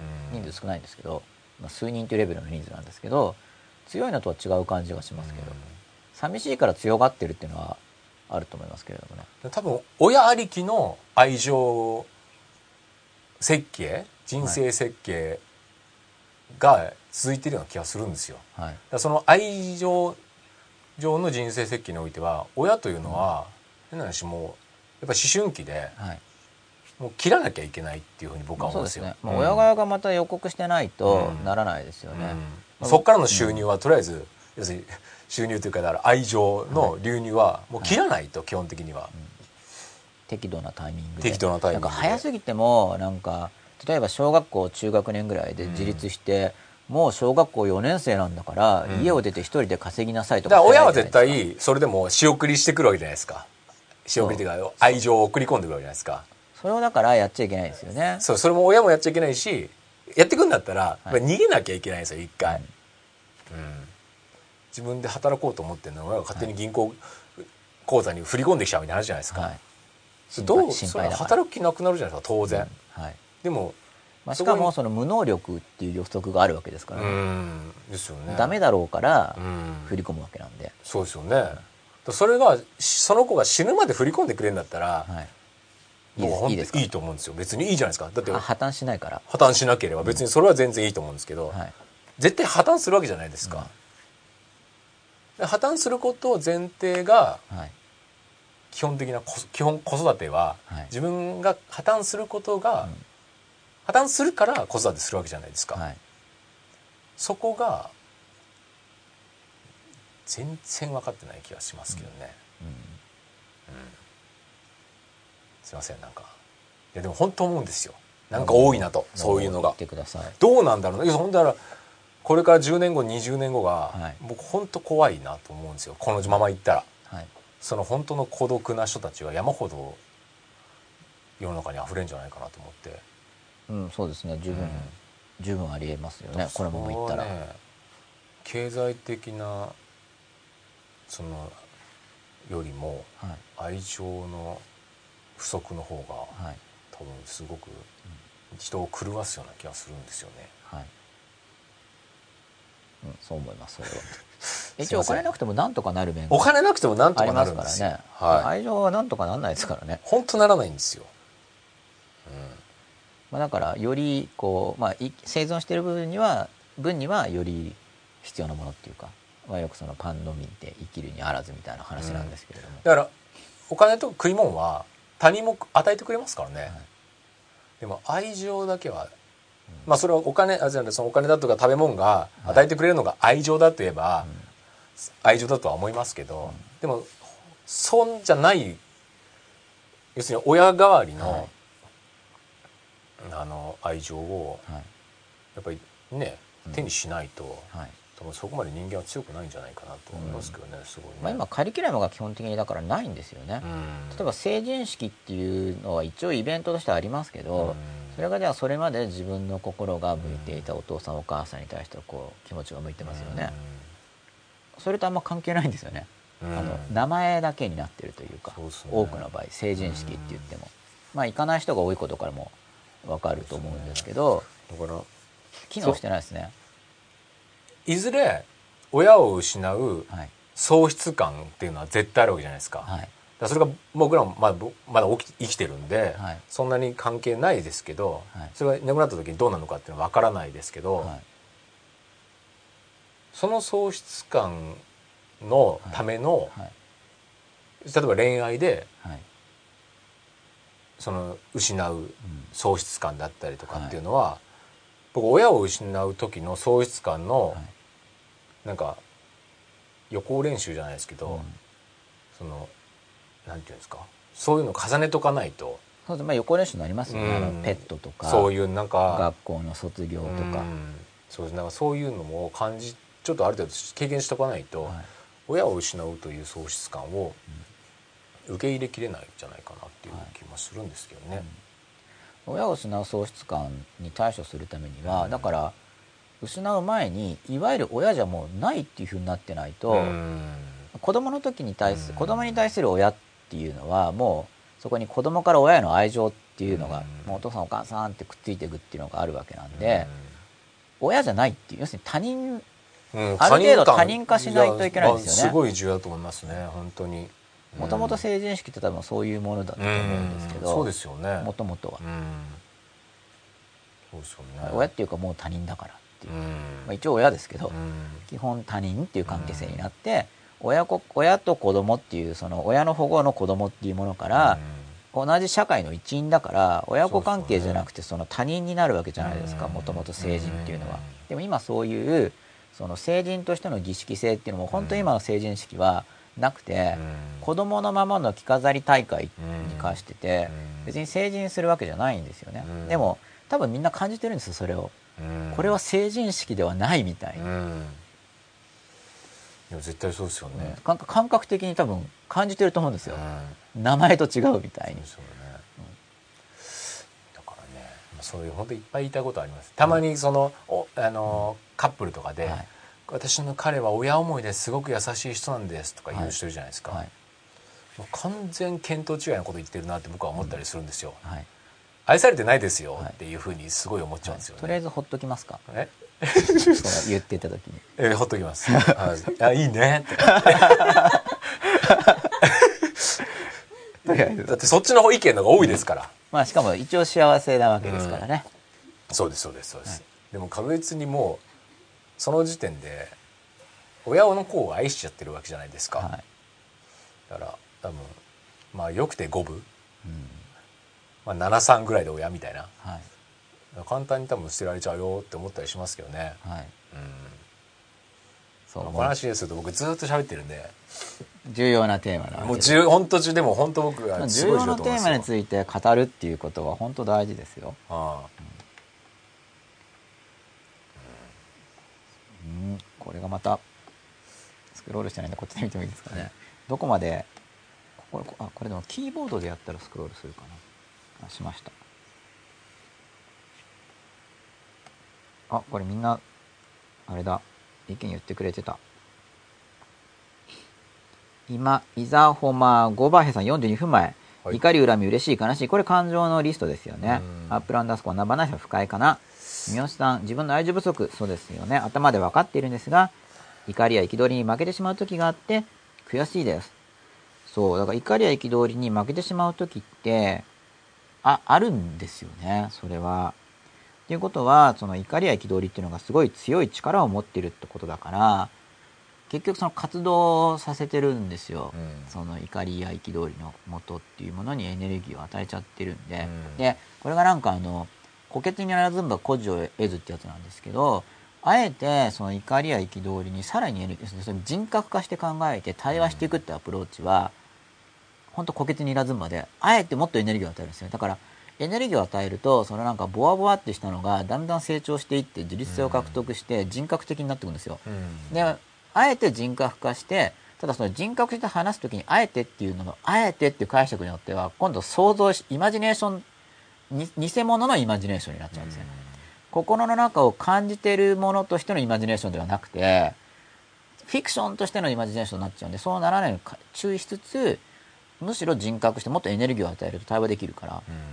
でそれで解消することによってみたいな。うん。減ら影響を減らすために一旦エネルギーを与えるっていうやり方もうん。あるんですけど、うん。もう本当いろいろ微妙なんですよ。うん。うん。で怒りや憤りに負けてしまう時があるのはもうそれはしょうがないんですよね。うん。その無意識的無意識てか無意識的なものの方が基本的には強いんでよっぽど、うんよっぽど意識的意識化されてなかったらほとんどの人はそうだと思いますよ。だって僕だって別にやろうと思ったらやるってこうよく言いますよね、それはだからやろうと思うじゃなくてできないことが多いんでそういうスローガンを作って頑張ってるわけです、それはだから無意識からの影響が反対側向いてるからですからね、別にその影響に負けないんだったらやるって言ったらもうなそれはただやるだけですよって話で、だから淡々とひたすらできるはずなんですよ、うん。意識的にやりたいことが、でもやっぱそうならないしそうじゃない人が普通ですよね。だから一つの最近思うのは一つのアプローチとして考えないっていうのが一個ありますよね、はい。考える前にやっちゃうっていうね、あそれはあります。それねは罠,、罠にはまるんで、ね、うん。あれこれ考えすぎるとやっぱり、はい。とりあえずやろうよね。ちょっと考えてやる。な考えた時にだそれは儀式の話なんですけど、かやるという行為で儀式ですよね。それによってその自分自身が考えたことを自分に確認できるんですよね。うん。なんかやんない場合って考えたふりしてるかもしれないじゃないですか。そうですよね。自分が自分に騙されてて、うん。だって考えてるんだもんみたいな、やってから考えたらいいんですかね、うん。本当にやってるかで確認するっていうのが僕おすすめなんですけど、考えてプランを出したら、本当に実行してるかなって自分を見て、実行してるんだったらきちんと計画してたんですよ、そうですね、うん。実行しないとしたらあれ計画じゃないな、うん。何やってたんだみたいにもうちょっと。でも何やってたんだって考えすぎるとまたダメだから、まあ、基本的には自分のやるべきことがやっぱり、まあ、よくあるアプローチと本当一緒なんですけど、リストアップして、まあ、なるべくあえてやっていくっていうその当たり前のこと。で当たり前のことがだから当たり前のことをやろうとすると強烈に抵抗があることに気づくはずなんですよ。本当に当たり前のことなのに。そこがスタートになるんでとりあえずその当たり前のこただ当たり前のことってみんな聞き流しちゃうんですねだから。そこでもチャレンジチャレンジチャレンジしていけば必ず改善が見られるという、うん当たり前の凄さ。他者と関われば傷つかざる得ない気がします。マイマイチゴ241うんそうですね。傷つくことでいろいろ学んでいくんだと思います。傷つきを恐れすぎて関われなくなっちゃうと学びがなくなっちゃうんで、イザホマゴバヘさん倦怠感の底には不満怒り自己不信がある気がします。あ倦怠感あるんですね。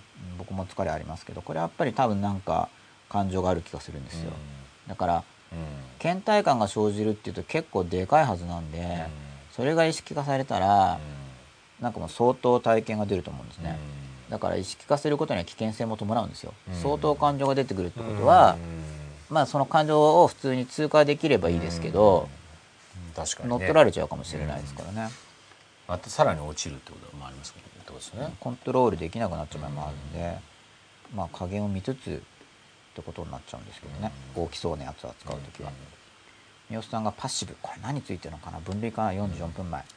100%純粋に分類できる感情というのはあり得るのでしょうか？話をしながらやっぱりこの書き込みを見なきゃいけませんね、そうですね、ちょっとこのコントロールが難しいって言い訳をしてますけど。いいですか？100%純粋に分類できるっていうのはやっぱないと思うんですよ。てかないと思って見ていく方がよく観察できると思います。決めつけちゃうからこれはこうだみたいに。うん。観察する何もないと観察しづらいし決めつけちゃったら今度観察してないですからね。これはこうだって簡単に分類してるだけになっちゃうんで。分類にこだわるつもりはありませんが自分が生きやすく工夫するのが悟りというものではないかと思ってるんです、うん、生きやすく工夫するというのはいいですよね。声を出すというのはすごくよろしいですよ、うんすごくいいらしいですよ、いやでしょうね、伊沢ホマ五林さんでも意外と河川敷って人いるんですよね。いなきゃ出せてるのにと昔から思ってました、そう意外といるんですよね。みんな朝から運動したり、はい、ただあの朝って都内とかでも結構挨拶できるんですよ。朝の人って。不思議なことに。なんか昼間の人に挨拶するとこの人何？って感じじゃないですか「こんにちは」とか言ってたらなんかちょっとお互い頑張ってる感を感じられるんじゃでないですか？も朝はなんかか「おはようございます」が通用するじゃないですか、なぜか、だから他人とあまりにも関わってない人は朝外出て挨拶するといいですよ。そうですね。あんだからあんま朝に不快な人いない気がしますよね。もう朝っぱらから超怒ってすっごいムカーって顔して日の出ぐらいに。だからああのリアクションしてくれるだろうなっていう、なんかこう安心感ね。笑顔の人多いですよね。確かに朝散歩してる人って、なんかやっぱ爽やかなおはようございます健康的なこう感じですよね。返してくれそうな、うんかやっぱりそ大体ね。大体朝ランニングしてるカップルも大体言い合ってないですからね、うん。でかい声で。朝。大抵夜ですよねあのね。喧嘩したりしてんの。うん。そうですね。あんまいないですよね。なんかそういうさっきのあの距離が近いんでしょうねにその朝はね、だからやっぱりその自然環境との対応性僕はあると思うんですけど、その朝とで夜で自分自身もやっぱり解放してるんでしょうね感情状態違いますよね、うん。朝と夜って。そうですよね、その警戒警戒心みたいなものははい。全然朝の方が低いですよね。朝は実際爽やかですよ、うん。まあそうだからその実際っていうのがだから単に感覚の問題なんですけどだから僕日の出好きなんですけどねなんか朝会議とかしたりするんですかね。そうでも僕ね朝会議になるとなんかちょっと違う気がするんですよね、仕事入れちゃう、まあ、その自分がやる分になんかはいいんですけど運動した後にないですか朝8時とかから7時とか会議やってる会社があるとか、あ8時ぐらいだと僕いいですけど、うん。日の出のところとかってなんか普通に散歩したり5時ぐらいから。なんかそこで議論を戦わせるとかちょっと違う感じがしますけど時間帯的にですね。まあ僕の感覚ですけどね、うん。しっくりくる人たちはそこでやればいいと思うんですけど。どうですかね。はい。あけ基本的になんか人と関わり合うのはまあ午後ぐらいお昼ぐらいからっていうか。まあ僕の感覚ですけどそれは。本当に。もむちんさんです。車の中で「はーってやることあります。この「はーって。ああでもそうだ。車の中どどんな見方。はーなんですかね、はーって感じなんですかねこれわかんないですね。どのはなんだろうこれ。はあじゃないでしょ。それとも発声ですか？ねはーみたいな。優勢音ですかねこれは。あこれはなかなかまたツイッターの限界を感じますね。ー。なんどうやってるんでしょうこれは。そうですね。三好さん私は楽器の練習はどこでもやります。へ隣からうるさいどんどんどんで叩ーかれるあさっきの映画館の話の時ですかね。あ映画館の中でもやってますか？だいぶいすごいですね。僕映画館の中でバイオリン弾いてる人とか会ったことないですよ今のところもうなんか昔のあのサッカー漫画でつ翼くんっていうのがいて、はい。翼くんって通学路でも確か球蹴ってるんですよ、はいはいはい。やっぱ映画始まる前も蹴ってるんですかね。ドラフトとか言って。絶対いけてますよ。友達ですからね。リフティングしながらあリフティングですね。リフティングリフティング。映画始まるまでは。いやずっとやってんじゃない始まったらやめますか。映画が。落としますか止めてんじゃないですか。だってなんか道徳的な感じしますよね。はわかんないですけど。僕あんまり詳しくないんでファンの人ごめんなさい、読んでたんですけどね。そんなに詳しくないんで。でいもだから読んでました。連載中でしたから。人気でしたよね。すごい人気でした、ね。面白かったですよ。今でも人気あるらしいですからね。さすがですね。うもむちんさん使い方を知らなかったとも言いますね。吉田さんの昔のん声の話。その通りですよ。そうですよね。そうそういう話でしたよね。今でもちょっともうよくわかんないですけど、僕でもまだ十分に十分っていうか、うん、僕でもっていうか僕も使い方よく知ってないでもなんかそういう思い込みの部分ってあるじゃないですか、うん。要するにもう自分は体が弱いんだとか、はい。こうなんだっていうところのはい、多くはうん、ただ知らないあだけっていうことそれあると思いますよ、うん。僕もだから疲れやすい体なんだって思っちゃうんですけど、ね多分それ身体症状化で、うん。なんかメン、まあ、もちろん体の調子も悪い面もあると思うんだけど、うん。結構メンタルが関わってる感じがするんで、うん。でそこがなんか軽くなる気がする。自分の中でコンプレックスだと思ってることをはい。少しでも克服していくとはい。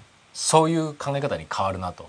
うん、なんか、そうですあね違うわと。ただ単に自分これがこうってとことは他もこうじゃないかなとかだからその努力をの限界をまあもちろん努力の限界あるのかもしれないですけど、はい。あの努力の可能性みたいなものもすごくはい。感じられるようになりますよね、はい。なんかね。それは本当希望ですよ、うん。よく変われるかもしれない、うん。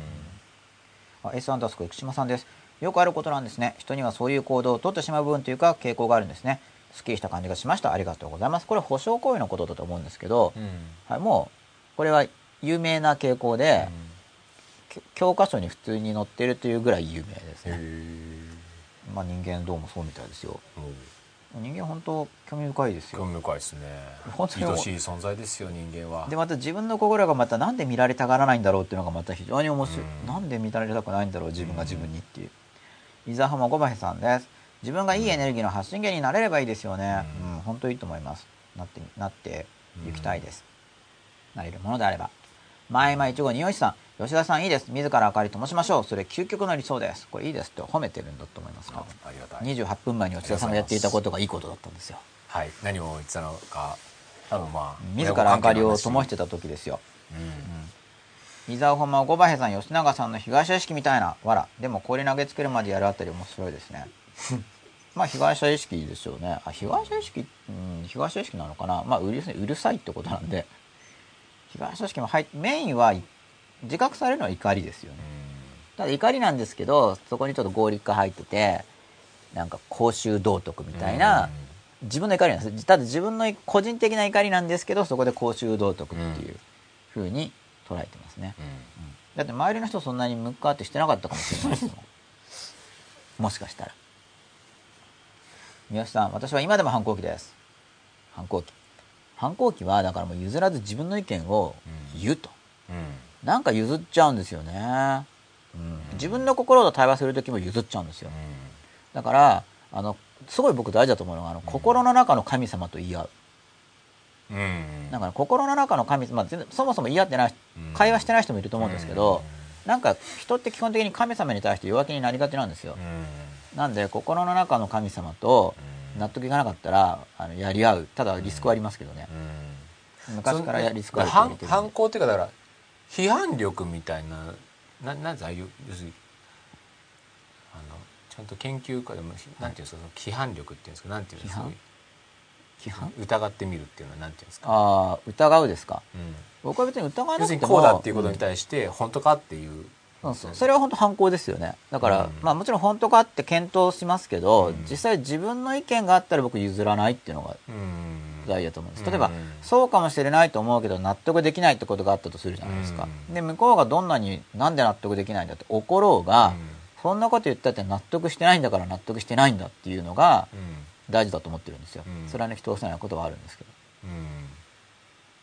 僕にとっては対話っていうのは譲らないことなんでうんただ譲らないっていうのは、うん。要するに過去の自分の意見にこだわるのは違うんですよ、そうですよね。それはまた違うんですよ話が。うんだってそれって自分の意見言ってないじゃないですか、うん。今の今の自分の意見を言うと、うん。あそしたら意見が変わったらあかわそっかって言って、うん。こう思ってたけど今はこっちっていうふうに変わればいいだけなんで、じか要するにそこはだからむ過去の自分が間違ってたっていうことを受け入れられないメンタルブロックみたいなことですよね。そうですね。だから結局それって言いたいこと言ってないわけじゃないですうん。か、うん。それもありますよね。もう偉そうなこと言ったってあの1時間後逆の意見になってることなんて普通ですからね。うん。まあ、逆に言うと何したら柔軟性が少なくともあるわけなんでそうなんですよね。そんな全てのことなんか分かってたまるかじゃないですか、分かるはずがないんだから、だからででだから本当罠が多くてなんか大人って本当子供から買うから、なんか意見言えよとか言って言うと怒ったりしますからね、うん。もう本当いやいい加減にしてほしいってそうですね思いますけど。ね。でいい加減にしてほしいってこと言うと今度暴力できたりしますからね、手に負えないですよ、うん。あの肉体的な上下関係があるんで子供っていうのはそうです弱い弱いから。ね。そこはありますよね。で力で来るじゃないですか、うん。そのうん。力で行くもんじゃないと思ってない限り、うん。その生き方的に、うん。だから騙すんですよね、結構あの思ったこと言えとかって言っても嘘のことが多いです。そうでしょうね。思ったこと言うと怒るんですどうなんよでしょうね。あいだそれいつもだからそこは愛情が、まあ多分二パターンいるじゃないですか。はい。本当に教育だと思って、はい。意図的にこう子供を放り出して、はい。でもなんか遠くから眺めちゃんとこうずっと見てるとか、はい。でも本当に放り出して、うん。なんか自分はなんかあのゴルフしてるとか人もいるわけじゃないですか。はい。全然それ無は関心で。無関心で、ん適当じゃないですか。だからそれが僕はっきりしてればまだいいと思うんですよ、うん。俺は無関心なんだと。ああなるほど。それを俺はゴルフだ伝から。悪いけど。じゃあ無関心だったらだから別に口出さなきゃいいじゃないですか、放任主義にしてくれた方がよっぽどだからはっきり言ってくれれば子供もわかるじゃないですか。ですよね。俺は放任主義だからあのでなんか意見例えば放任主義でも意見を交わすとできますよね。子供がでも親として放任主義がおかしいんじゃないかって言ったらそこは対話があると思うんですよ、うん。そんなこと言ったって嫌なもんは嫌なんだよみたいな俺を他の世間の親と一緒にするなみたいになったら対話が一応生じてるわけですよね、対話として。だけど本当はほっぽってるのに、うん。子供が一番大事だからとかって言ってると分かんなくなってくるんですよ。うん。何？なんか分かんなくなってくるんですよそれ矛盾してるから。だあと無関心なのに訳も分からず殴るとかもあるじゃないですか、本当わけ分かんないですね、うん。やつ当たりじゃないですか、ね、親なんか親父の役割だみたいな、はい。あるじゃないですか。はい、だから結構適当ですよねうん、適当ですね。だからまあ子供の時ってどうしても、まあ、よっぽどいい環境にいないと、まあ、いい影響と悪い影響両方受けちゃうんで、うん。前も言ったと思いますけど、だから自分でその悪い影響をとにかく乗り越えていかないと親のせいにする人生になっちゃうんですよね、うん。結局子供のままってことじゃないですか、乗り越えないだからそれも結局愛情の教育を受けてない人がはい適当に親になって、はい。適当に子供を作っているからそういう結果なんだろうなと思うんですよね。まあ、いわゆる世代間連鎖ですね、うん。親の親の親からの決定、誰かが乗り越えないとずーっといっちゃうんで、だから特に僕ら世代の親っていうのはそういうもうガチガチのはい、えー要するにもう決まりきったルールに従ってはい。育ってる感じじゃないですか、うん。もうこうあるべき論みたいな、そうですね、うん。バカにされてる感じがして腹立っちゃうみたいですね、うん。意見言われるとでもそれを教育ないともうそれしかできないですよね、で僕はよくだ今の世代の人違うかもしれないんですけど要するに好きな意見を言っていいって言っちゃうのはそれ本人的にはどうも本音っぽいんですよ、うん。で何を言ってるかというとお前が本当に思うことを言った時に俺に従うお前であれっていうメッセージらしいんですよ。ああなるほどなるほど。でも本当に思うことなんてそんな変えられないじゃないですか。なるほどなるほどなるほどそっか。より服従感を感じさせるために一回アイデンティティを引っ張り引き引き出さ引き出して要するに嘘をついて同意するんじゃダメなんですよ。本当に心から従うようであれっていうメッセージらしいんですよ。でもそれってね。あの人間が他の人間に対する要求としてちょっと超えてる気がするんですよね。一応、仮に親子といえどもね。うん、親子といえども上司部下といえども、なんか一応歴史的にはそういう風になってきてると思うわけですよ。でもそれを身近にやられちゃうとあの、そうですね。うん結局許されないわけですからね、そこの論理としては。影響を受けちゃうわけですよね、でそこから抜け出すのがだから大変なんでやっぱり身近にやられちゃうと意識化しても抜け出すのに5年10年とか平気でかかっちゃう話だからそういうメンタルなことって、まあだからよっぽど気を,、まあ、気をつけすぎても親も萎縮しちゃいますけどね。親子関係怖くなっちゃうから今度親が。子供に自分のマイナスが移りすぎたらどうしようって思ったら今度接せれなくなっちゃうんででもだからその接し方とかさ親子の関係でも、どうやったら子供に対していいかとかいうよりもはい。やっぱり自分がはい。良き心にどうしたらなれるかをはい。考えるのが僕は一番近道だと思いますけどね。はい。そのいろんなこと考えすぎずに相手がどうかとかっていうのはう、ん。もう流動的なんで、はいそんな答えなんかそこに絶対見つけ出せないじゃないですか。でも基本だからそのまま言ったらいいと思いますよ。だからさっきのその要するに思うことを言えって親ってのが弱いんですよ、うん。思うことを言えって言いながら親は思うことを言ってないわけですよ、そこで思うことを言える親であれば、お前は俺としては、お前は俺としては俺の分身であってほしいんだと、だからお前の思いは俺と一致しろよっていうふうに思うんだけどみたいなのが思ってること言ってるわけじゃないですか。うん。俺はそう思うんだよって 子供なんで分身なんだから俺と同じだろみたいに。確かに。そしたら結構思うまま言ってるじゃないですか。それを思うままを好きなことを思うままを言えっていうのはメッセージが違いますよね、うん。本当に思うままを言えって思ってるわけじゃないから。思うままを言った時に俺と一致しているよねっていう話じゃないですか、でもそれをそのまま言えないのは実は親の側が思うこと言えてないですよね、思うこと言えてない弱さが。出てるってことなんで、うん。なんか思うことを言うって僕本当大事だと思うんですそうけどですね。言いたいことを言うだから5年ぐらいやってたのかな僕は。大学入った後で。スローガン的に、うん。言いたいことを言う言いたくないことを言わない。やりたいことをやるやりたくないことをやらないっていう、そなるべく当たり前のことをやろうと思って頑張ってたんで、うん。でそれをやると口論になるんですよ。うん。言いたいことを言って言いたくないことを言わないと、あの対立が起こるんですよ。でどっちを重視するかなんですけど、まあ、一応僕が当時思った基準としては相手があのやばい人で対立した後に肉体的に攻撃されそうな時はあの逃げようと。その場合は確かに僕はそれで言ってなんか肉体的に危害を言うよりは、あの危害加えられない方を選ぶから、うん。その時は実際に言いたくなくなってるから、矛盾してないという理論付けでもしかしたら合理化入ってるかもしれないんですけど。僕はだから体鍛えようっていう方でしたね。結局そこにこうそんなそんな動機を向こうが持たないようにそう。だから自分が結局そこに怯えてるとはい。思ったことが言えなくなるわけじゃないですか、はだからそこに対してだったらやっぱりある程度の、はいじゃあ僕は怯えずに言うってことですけどね、うん、あそれでもね、うん。多分それでいいと思う。だそういければね、はい、でも結局でもその肉体的コンプレックスとかがあると絶対その壁が厚かったりするじゃないでですか。向こうが肉体的コンプがあるから体き体鍛えてる人の場合ってバンバン殴ったりするんですよ、うん。要するにい要するになんでそういうコンプで向こうが鍛えるかっていうと痛いとか肉体的に傷つくことを恐れてるから鍛えてるわけじゃないですか、そうするとそういう人間に対して超腹が立って、お前痛いんだから痛いのって要するに痛いことを恐れて服従してる自分が嫌いなわけですよ、うん。そうすると痛いからって意見曲げない人を見るともっと痛くしたくなるわけですよ。痛いって嫌だろお前みたいな。意見変えろみたいに。痛いことがいかに嫌に分かるか。要するにその自分自身が痛いからって言って意見を変えてることを正当化したいもんだからうんと痛くしようとするんで、そういう人は危険だから避けた方がいいです。本当に。証明するためにもっと痛くするから。そうですね。いやでもこれでも意見変えなのかどうだみたいな。局自分の中からやっぱそういう概念を、はい。あの消していけば、はい。あんまいないなっていう気がしますけどね。やっぱり僕は一応出会うということはきっとなんか意味があるなっていう立場なんですよ。ますからね。一応この世界を信じてる攻撃性ありますから。宇宙を信じてるんです一応。今のところ、はい。てか信じたいのかもしれないけど。でもなんか成長するような出来事が起きてる気がするんで、うん、それも気がするというレベルですけどね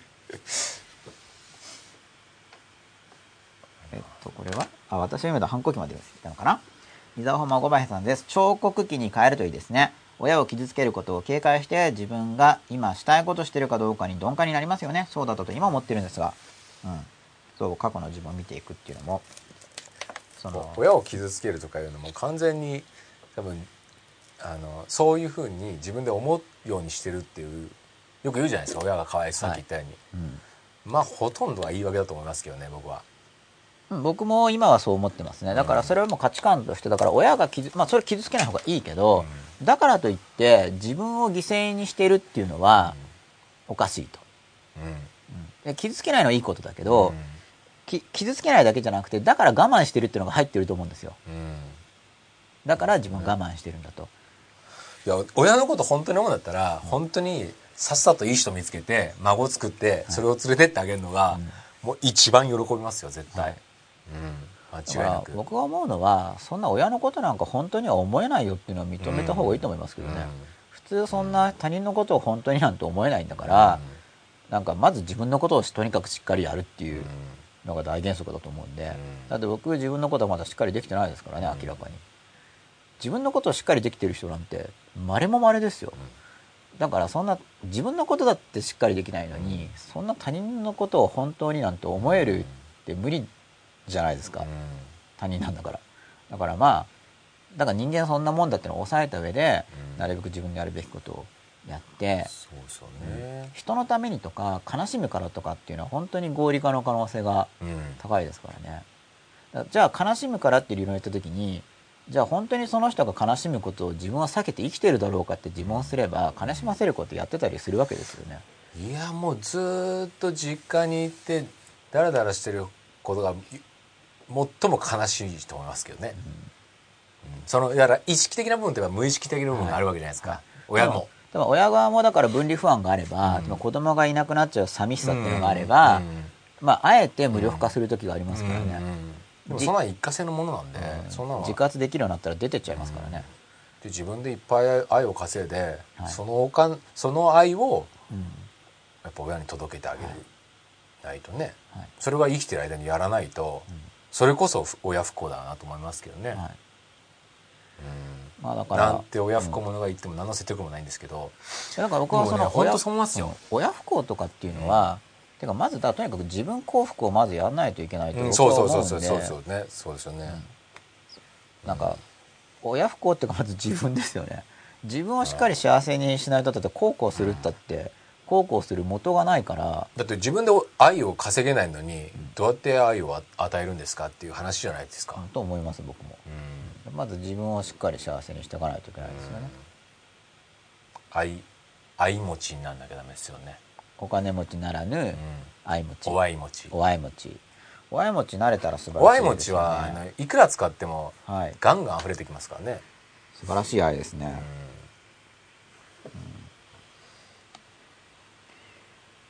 なんだろう。あ、伊沢ホモゴバーヘさんが33分前に似たような話題をしてますよ。金に愛がついてくるかはわからないですが、愛に金はついてきますよね。まあこれもだから、同値じゃない、うん、必ずしもついてくるとは僕は思わないんですけど、やっぱりそれは、うんうん。っていうのはお金にそ、お金がこれだとすごいししっかりした認識能力っていうか、そういう動きをするってことですよね。まあだからどっちもわからないと思いますよ、僕は。じゃあ愛情ある人全員お金持ちですかってことじゃないですか。もし愛に金がついてくるのであれば、愛のある人はお金がある人であるってことになりますよね。うん待遇取ると金がない人は愛がないってなっちゃうんですよ。うんだから本当なのかなっていうのを検討した方がいいと思いますよっていう話をしてみました。金か愛愛愛か金かっていう話じゃなくてはい、金も愛も必要ってことですね僕は。絶対どっちそのだからそ2つをれはやっぱり自分で決めたらいいですよね、うん。俺は愛も欲しい金も欲しいと、うん。でまあでも、まあ、両方いっぺんってやっぱむずいんで、メインはどっちだとか。そうなんですよね。これいっぺん。なかなか難しいんですよね。難しいですよね、うんやっぱ人間なかなかマルチタスクは難しいですよね。前山一号二吉さん家子というのは熱血最高っていうこれは吉田さんの熱血シーンでが34分前に展開されてたんじゃないでしょうか。ありがたいです。どの話題かもわからないんですけど、伊沢浜ごばへさんです吉田さんが言ってるそうです。これはど何のそうだろう。こっちから学歴も愛も金も名誉も手に入れますよ。その前に変な他人と関わりたくないんで引きこもって勉強してます。わらこれはどのそうなんですかね。だからあれじゃないですか？引きこもってるそうなんじゃないですか？実家で。はい。まあだから引きこもりって言ってもいわゆる引きこもりじゃなくて自己向上のために一人で頑張ってるんであれば、まあ、いわゆる引きこもりとはまた違いますよね、うん、計画立ってやってこの変な他人と関わりたくないんでっていう、はい。だからこれがさっきと言ったように変な他人と関わるのは変な他人変な自分だからだと僕は思いますけどね。まあだからそれは私関わらなければ変かどうかも分かりませんからね、自分の弱さがあって関わった時に例えば、まあ、今安定的に勉強しているとしてそれが崩れるリスクってあるわけじゃないですか、うんうん。例えばだからこれで例えば他人人間関係というのは他人との関わりですよね、うん。人間関係を手に入れる、うん。学歴を手に入れる。愛を手に入れる。金を手に入れる。名誉も手に入れる、まあ、今すごいいっぱいになってるじゃないですか、まあ、僕やっぱおすすめとしては順番つけて、まあうん。いずれは全部手に入れるとしても、で2011年はこれみたいに決めるといいですよね、2012年に学歴。2013年に愛。例えば金が先の方がいい自然ですかね。2012年に学歴を手に入れて1年に1個だったら2013年に金を手に入れてだってこれ2014年に愛を手に入れ変なし2015年に目を手に入れる例えば。名誉金は同じカテゴリーですもんね。あ僕同じと思って関連してるけど同じとは思わないですね。でもあ学歴と名誉の方が絡んでるんじゃないでしょうか。学歴と名誉はは。い、そうですね。近いと思います。近いですよね、はい。でもこの延長線で金もあるんじゃないですか？だから1個手に入れたら延長上に持っていこうとすることができるって感じだと思うんですよ、そうですね。学歴なくてもお金稼ぐこともできるんで、うん。順番にですよねやっぱり、ね。はい、いわゆるアブハチ取らずになっちゃうから。愛だけが別カテゴリーだっていう、はい。言うで止まっちゃいましたね。感じですね僕の感じですね。僕の概念は、はい、そうですね。うんそれが伝わってきます、うん。吉田さんのそのうん。愛と愛の特別性。孤独はしんどいですからね、うん。本当にね。孤独はしんどいですよ、孤独はしんどいですよ本当に、やっぱ本当に生死さまよりますからね、うん、本当にそうだと思います。だから親が生きてるうちに孤独を感じる経験をした方がいいと思いますよ。一人旅とかですか？うん。一人旅やっぱりかなりいいと思いますよ僕も。うリスもリスクがあるからこそ意味があるっていうか。そうですよね。結局リスクのない環境っていうのは十分に成長できないですね。結局守られてるわけだから。そうなんですよね、一木稲美さんです。こんばんは。吉永先生帽子素敵です。ありがとうございます。最近自分も帽子さんです。吉田さん私は家の商売を継ぐのですが父を殺す丸ことを覚悟しています。無論 殺人ということではないですが家を継ぐことはそういうことと覚悟しています。ということで吉田さんにメッセージですね。なるほど。まあえーももちろん殺人ということではない殺すとは何かっていうのがこれだけだとうん。解釈者に任されてますよね。うん。どういうことですか？わかりませんだ。からいろいろな解釈が考えられますね。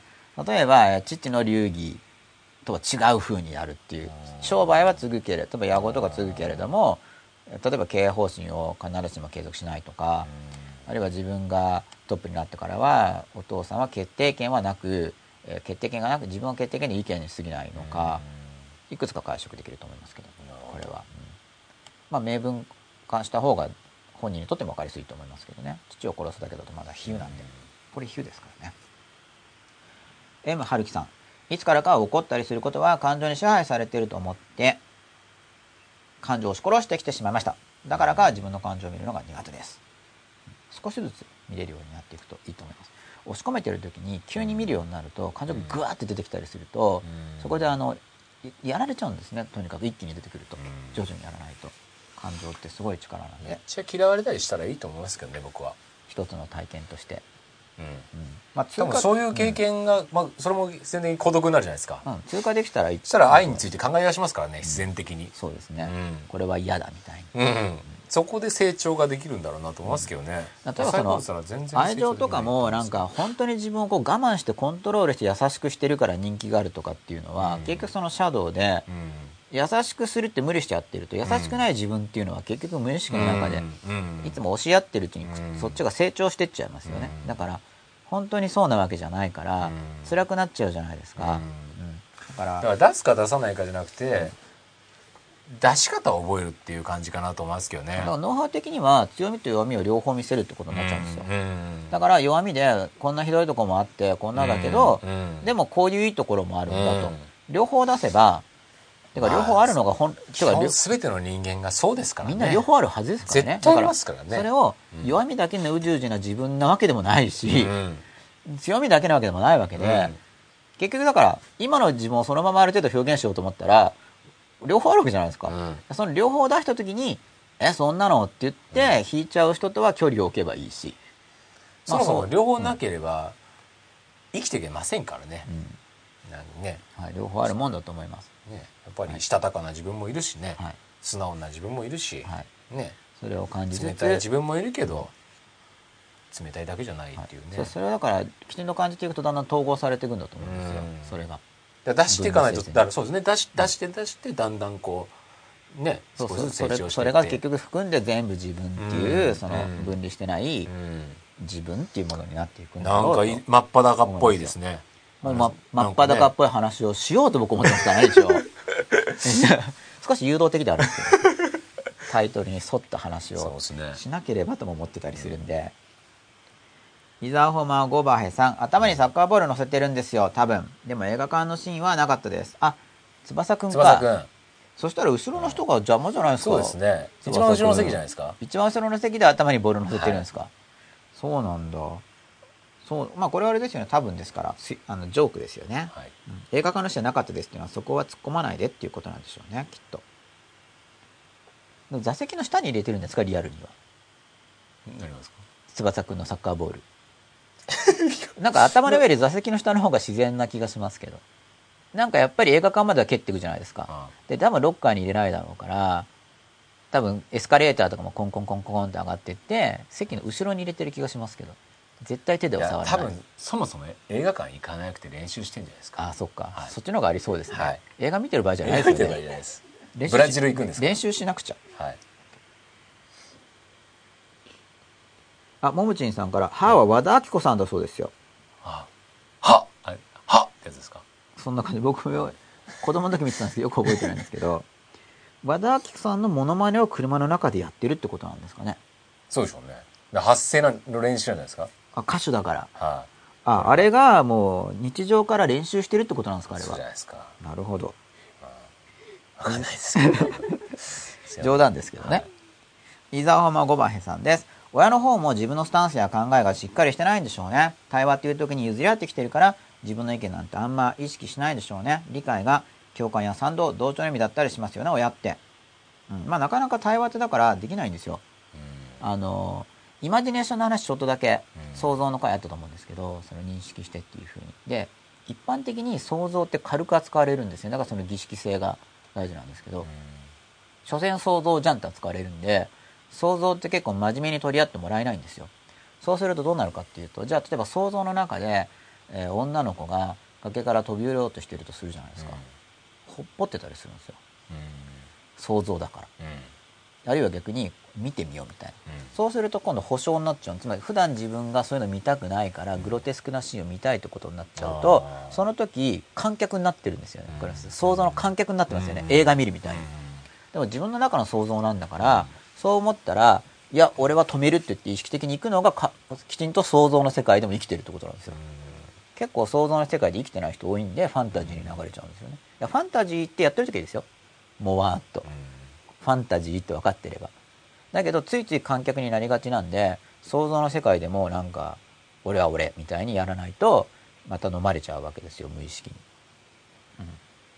まあ、そういう想像の世界でも対話しっかりするみたいな。想像の世界でも譲らない。だから心の中の神様にも譲らないんですよ。例えばなんか、なんかわかんないけど、心の中の神様がなんか全部当たるとか言ってきても、無茶言うなとかって思ったら言い返さないと負けてるじゃないですか。うん本気で言ってんの？みたいな。まあ、心の中の神様をだからそうですね自分と取るのか、対話しないときちんと。まあそうでしょうねだから納得してるのはいいんですよ。うん確かにそうですね。うんじゃあ全部与えますみたいな。で納得してればいいけど、なんか、ははーってなるのは対話じゃないですからね。無批判に受け入れてるから。うんただ神様みたいなやつとやり合うのはリスクがあるっていうのが昔から言われてるんでこれオーバーな例で言っているだけで、あの警戒した方がいいですけどね。怒るら怒ると怒るらしいんで、うんそこは怒らせない。だからそれは触らぬ神にたたりなしってやつなんですけど、怒ってでも関わって自分の中に取り込んでいくかどうかって話になるんでそこの部分は。これ結構僕あの松下幸之助さんが書いた本の中に神様は人間が作ったものだって言い方があったんですよ、要は人間の心を安定化するために作ったものだと、うん。そういう哲学なんですね、うんでそうなのかなと思ったんですけど僕は結構原型論型で作り出したっていうよりは結構心の中にそういうのがどうもあると、うん。でもそれがなんか心理学的現象なのか形而上学的存在なのかっていうのはまた議論が違くて、まずは心理学的存在としての扱いを僕は先にした方がいいって僕は思ってますね。それを散々やってもその形而上って感じるひ人の方がより感じると思うしどっちにしても。なんか簡単に納得するのは、うん、本当に納得してるわけじゃないですからね。逆にその悪魔的なささやきっていうのもあるわけじゃないですか、うん。それもだからあのよく対話した方がとにかく要するに意識的な自分っていうのを心の中になんか意見が出てきた時に意識の自分を引っ込めちゃうのを譲ってるんですよ。だから他人に対して譲るのもそうなんだけど自分の心の中の声にも譲らないんですよ。対話するっていうのは。それしっかりこう対話していくと。いう心がけをするといろいろ変わってくると思いますので、うん、よっさんです。え学生の頃教師に今考えても理不尽に殴られたことがありますがその時はえっ？と思いつつ今は納得している自分がいます。そこから得ることのできる教訓とは教師といえども人間だということ。単純だけど実体験してこそリアルに感じることができた経験。殴られた理由には納得してませんが。まあなんか例えばですけどその想像の中でその先生に一生懸命あの言い返すんですよ。その時にその先生をあのリアルに想像すれば言い返すのはやっぱ怖いとかっていう感情が出てくるはずなんですよ、あのきちんとやれば。想像の中の存在でも。だから想像の中の存在だからって言って軽く扱っちゃうと結局効果ないわけなんで、軽く扱ってるから、うん、きちんと言いたいこと言うといいですね。僕もよく親と言い合ってますね心の中で。って言ってもあのほんいわゆる普通ままだ生きてるんで生きてる親は何にも感じてない可能性が高いですけどね。うん。僕が勝手にやってるっていうことですからそれが伊沢ホマゴマヘさんです。抑圧された親が子供を抑圧させてしまうんでしょうね、うん、基本的にはそういう繰り返しがあるだろうと思います。抑圧された友達がその友達を抑圧させるだろうし。で逆にその自由な人は周りの人を自由にするっていう面もあるんですよだから。アナ337788さん。吉田さんがおっしゃっていた愛情を稼ぐについてです。素敵な言葉を教えてくださってありがとうございます。自分で愛情を稼げるようになるためのコツがありましたら教えていただけないでしょうかという質問が吉田さんに来ておりますが基本的にお金稼ぐのと同じ発想でいけばいいんじゃないかなと思いますけどね、同じっていうのはどの部分が同ら。じなんでしょうか？まずお金がもうゼロだったら、はい。まあ、基本的にまず稼ぐことを考えますよね。どうしたら。お金を？お金を。はい。だからゼロ状態に持っていくっていうあえて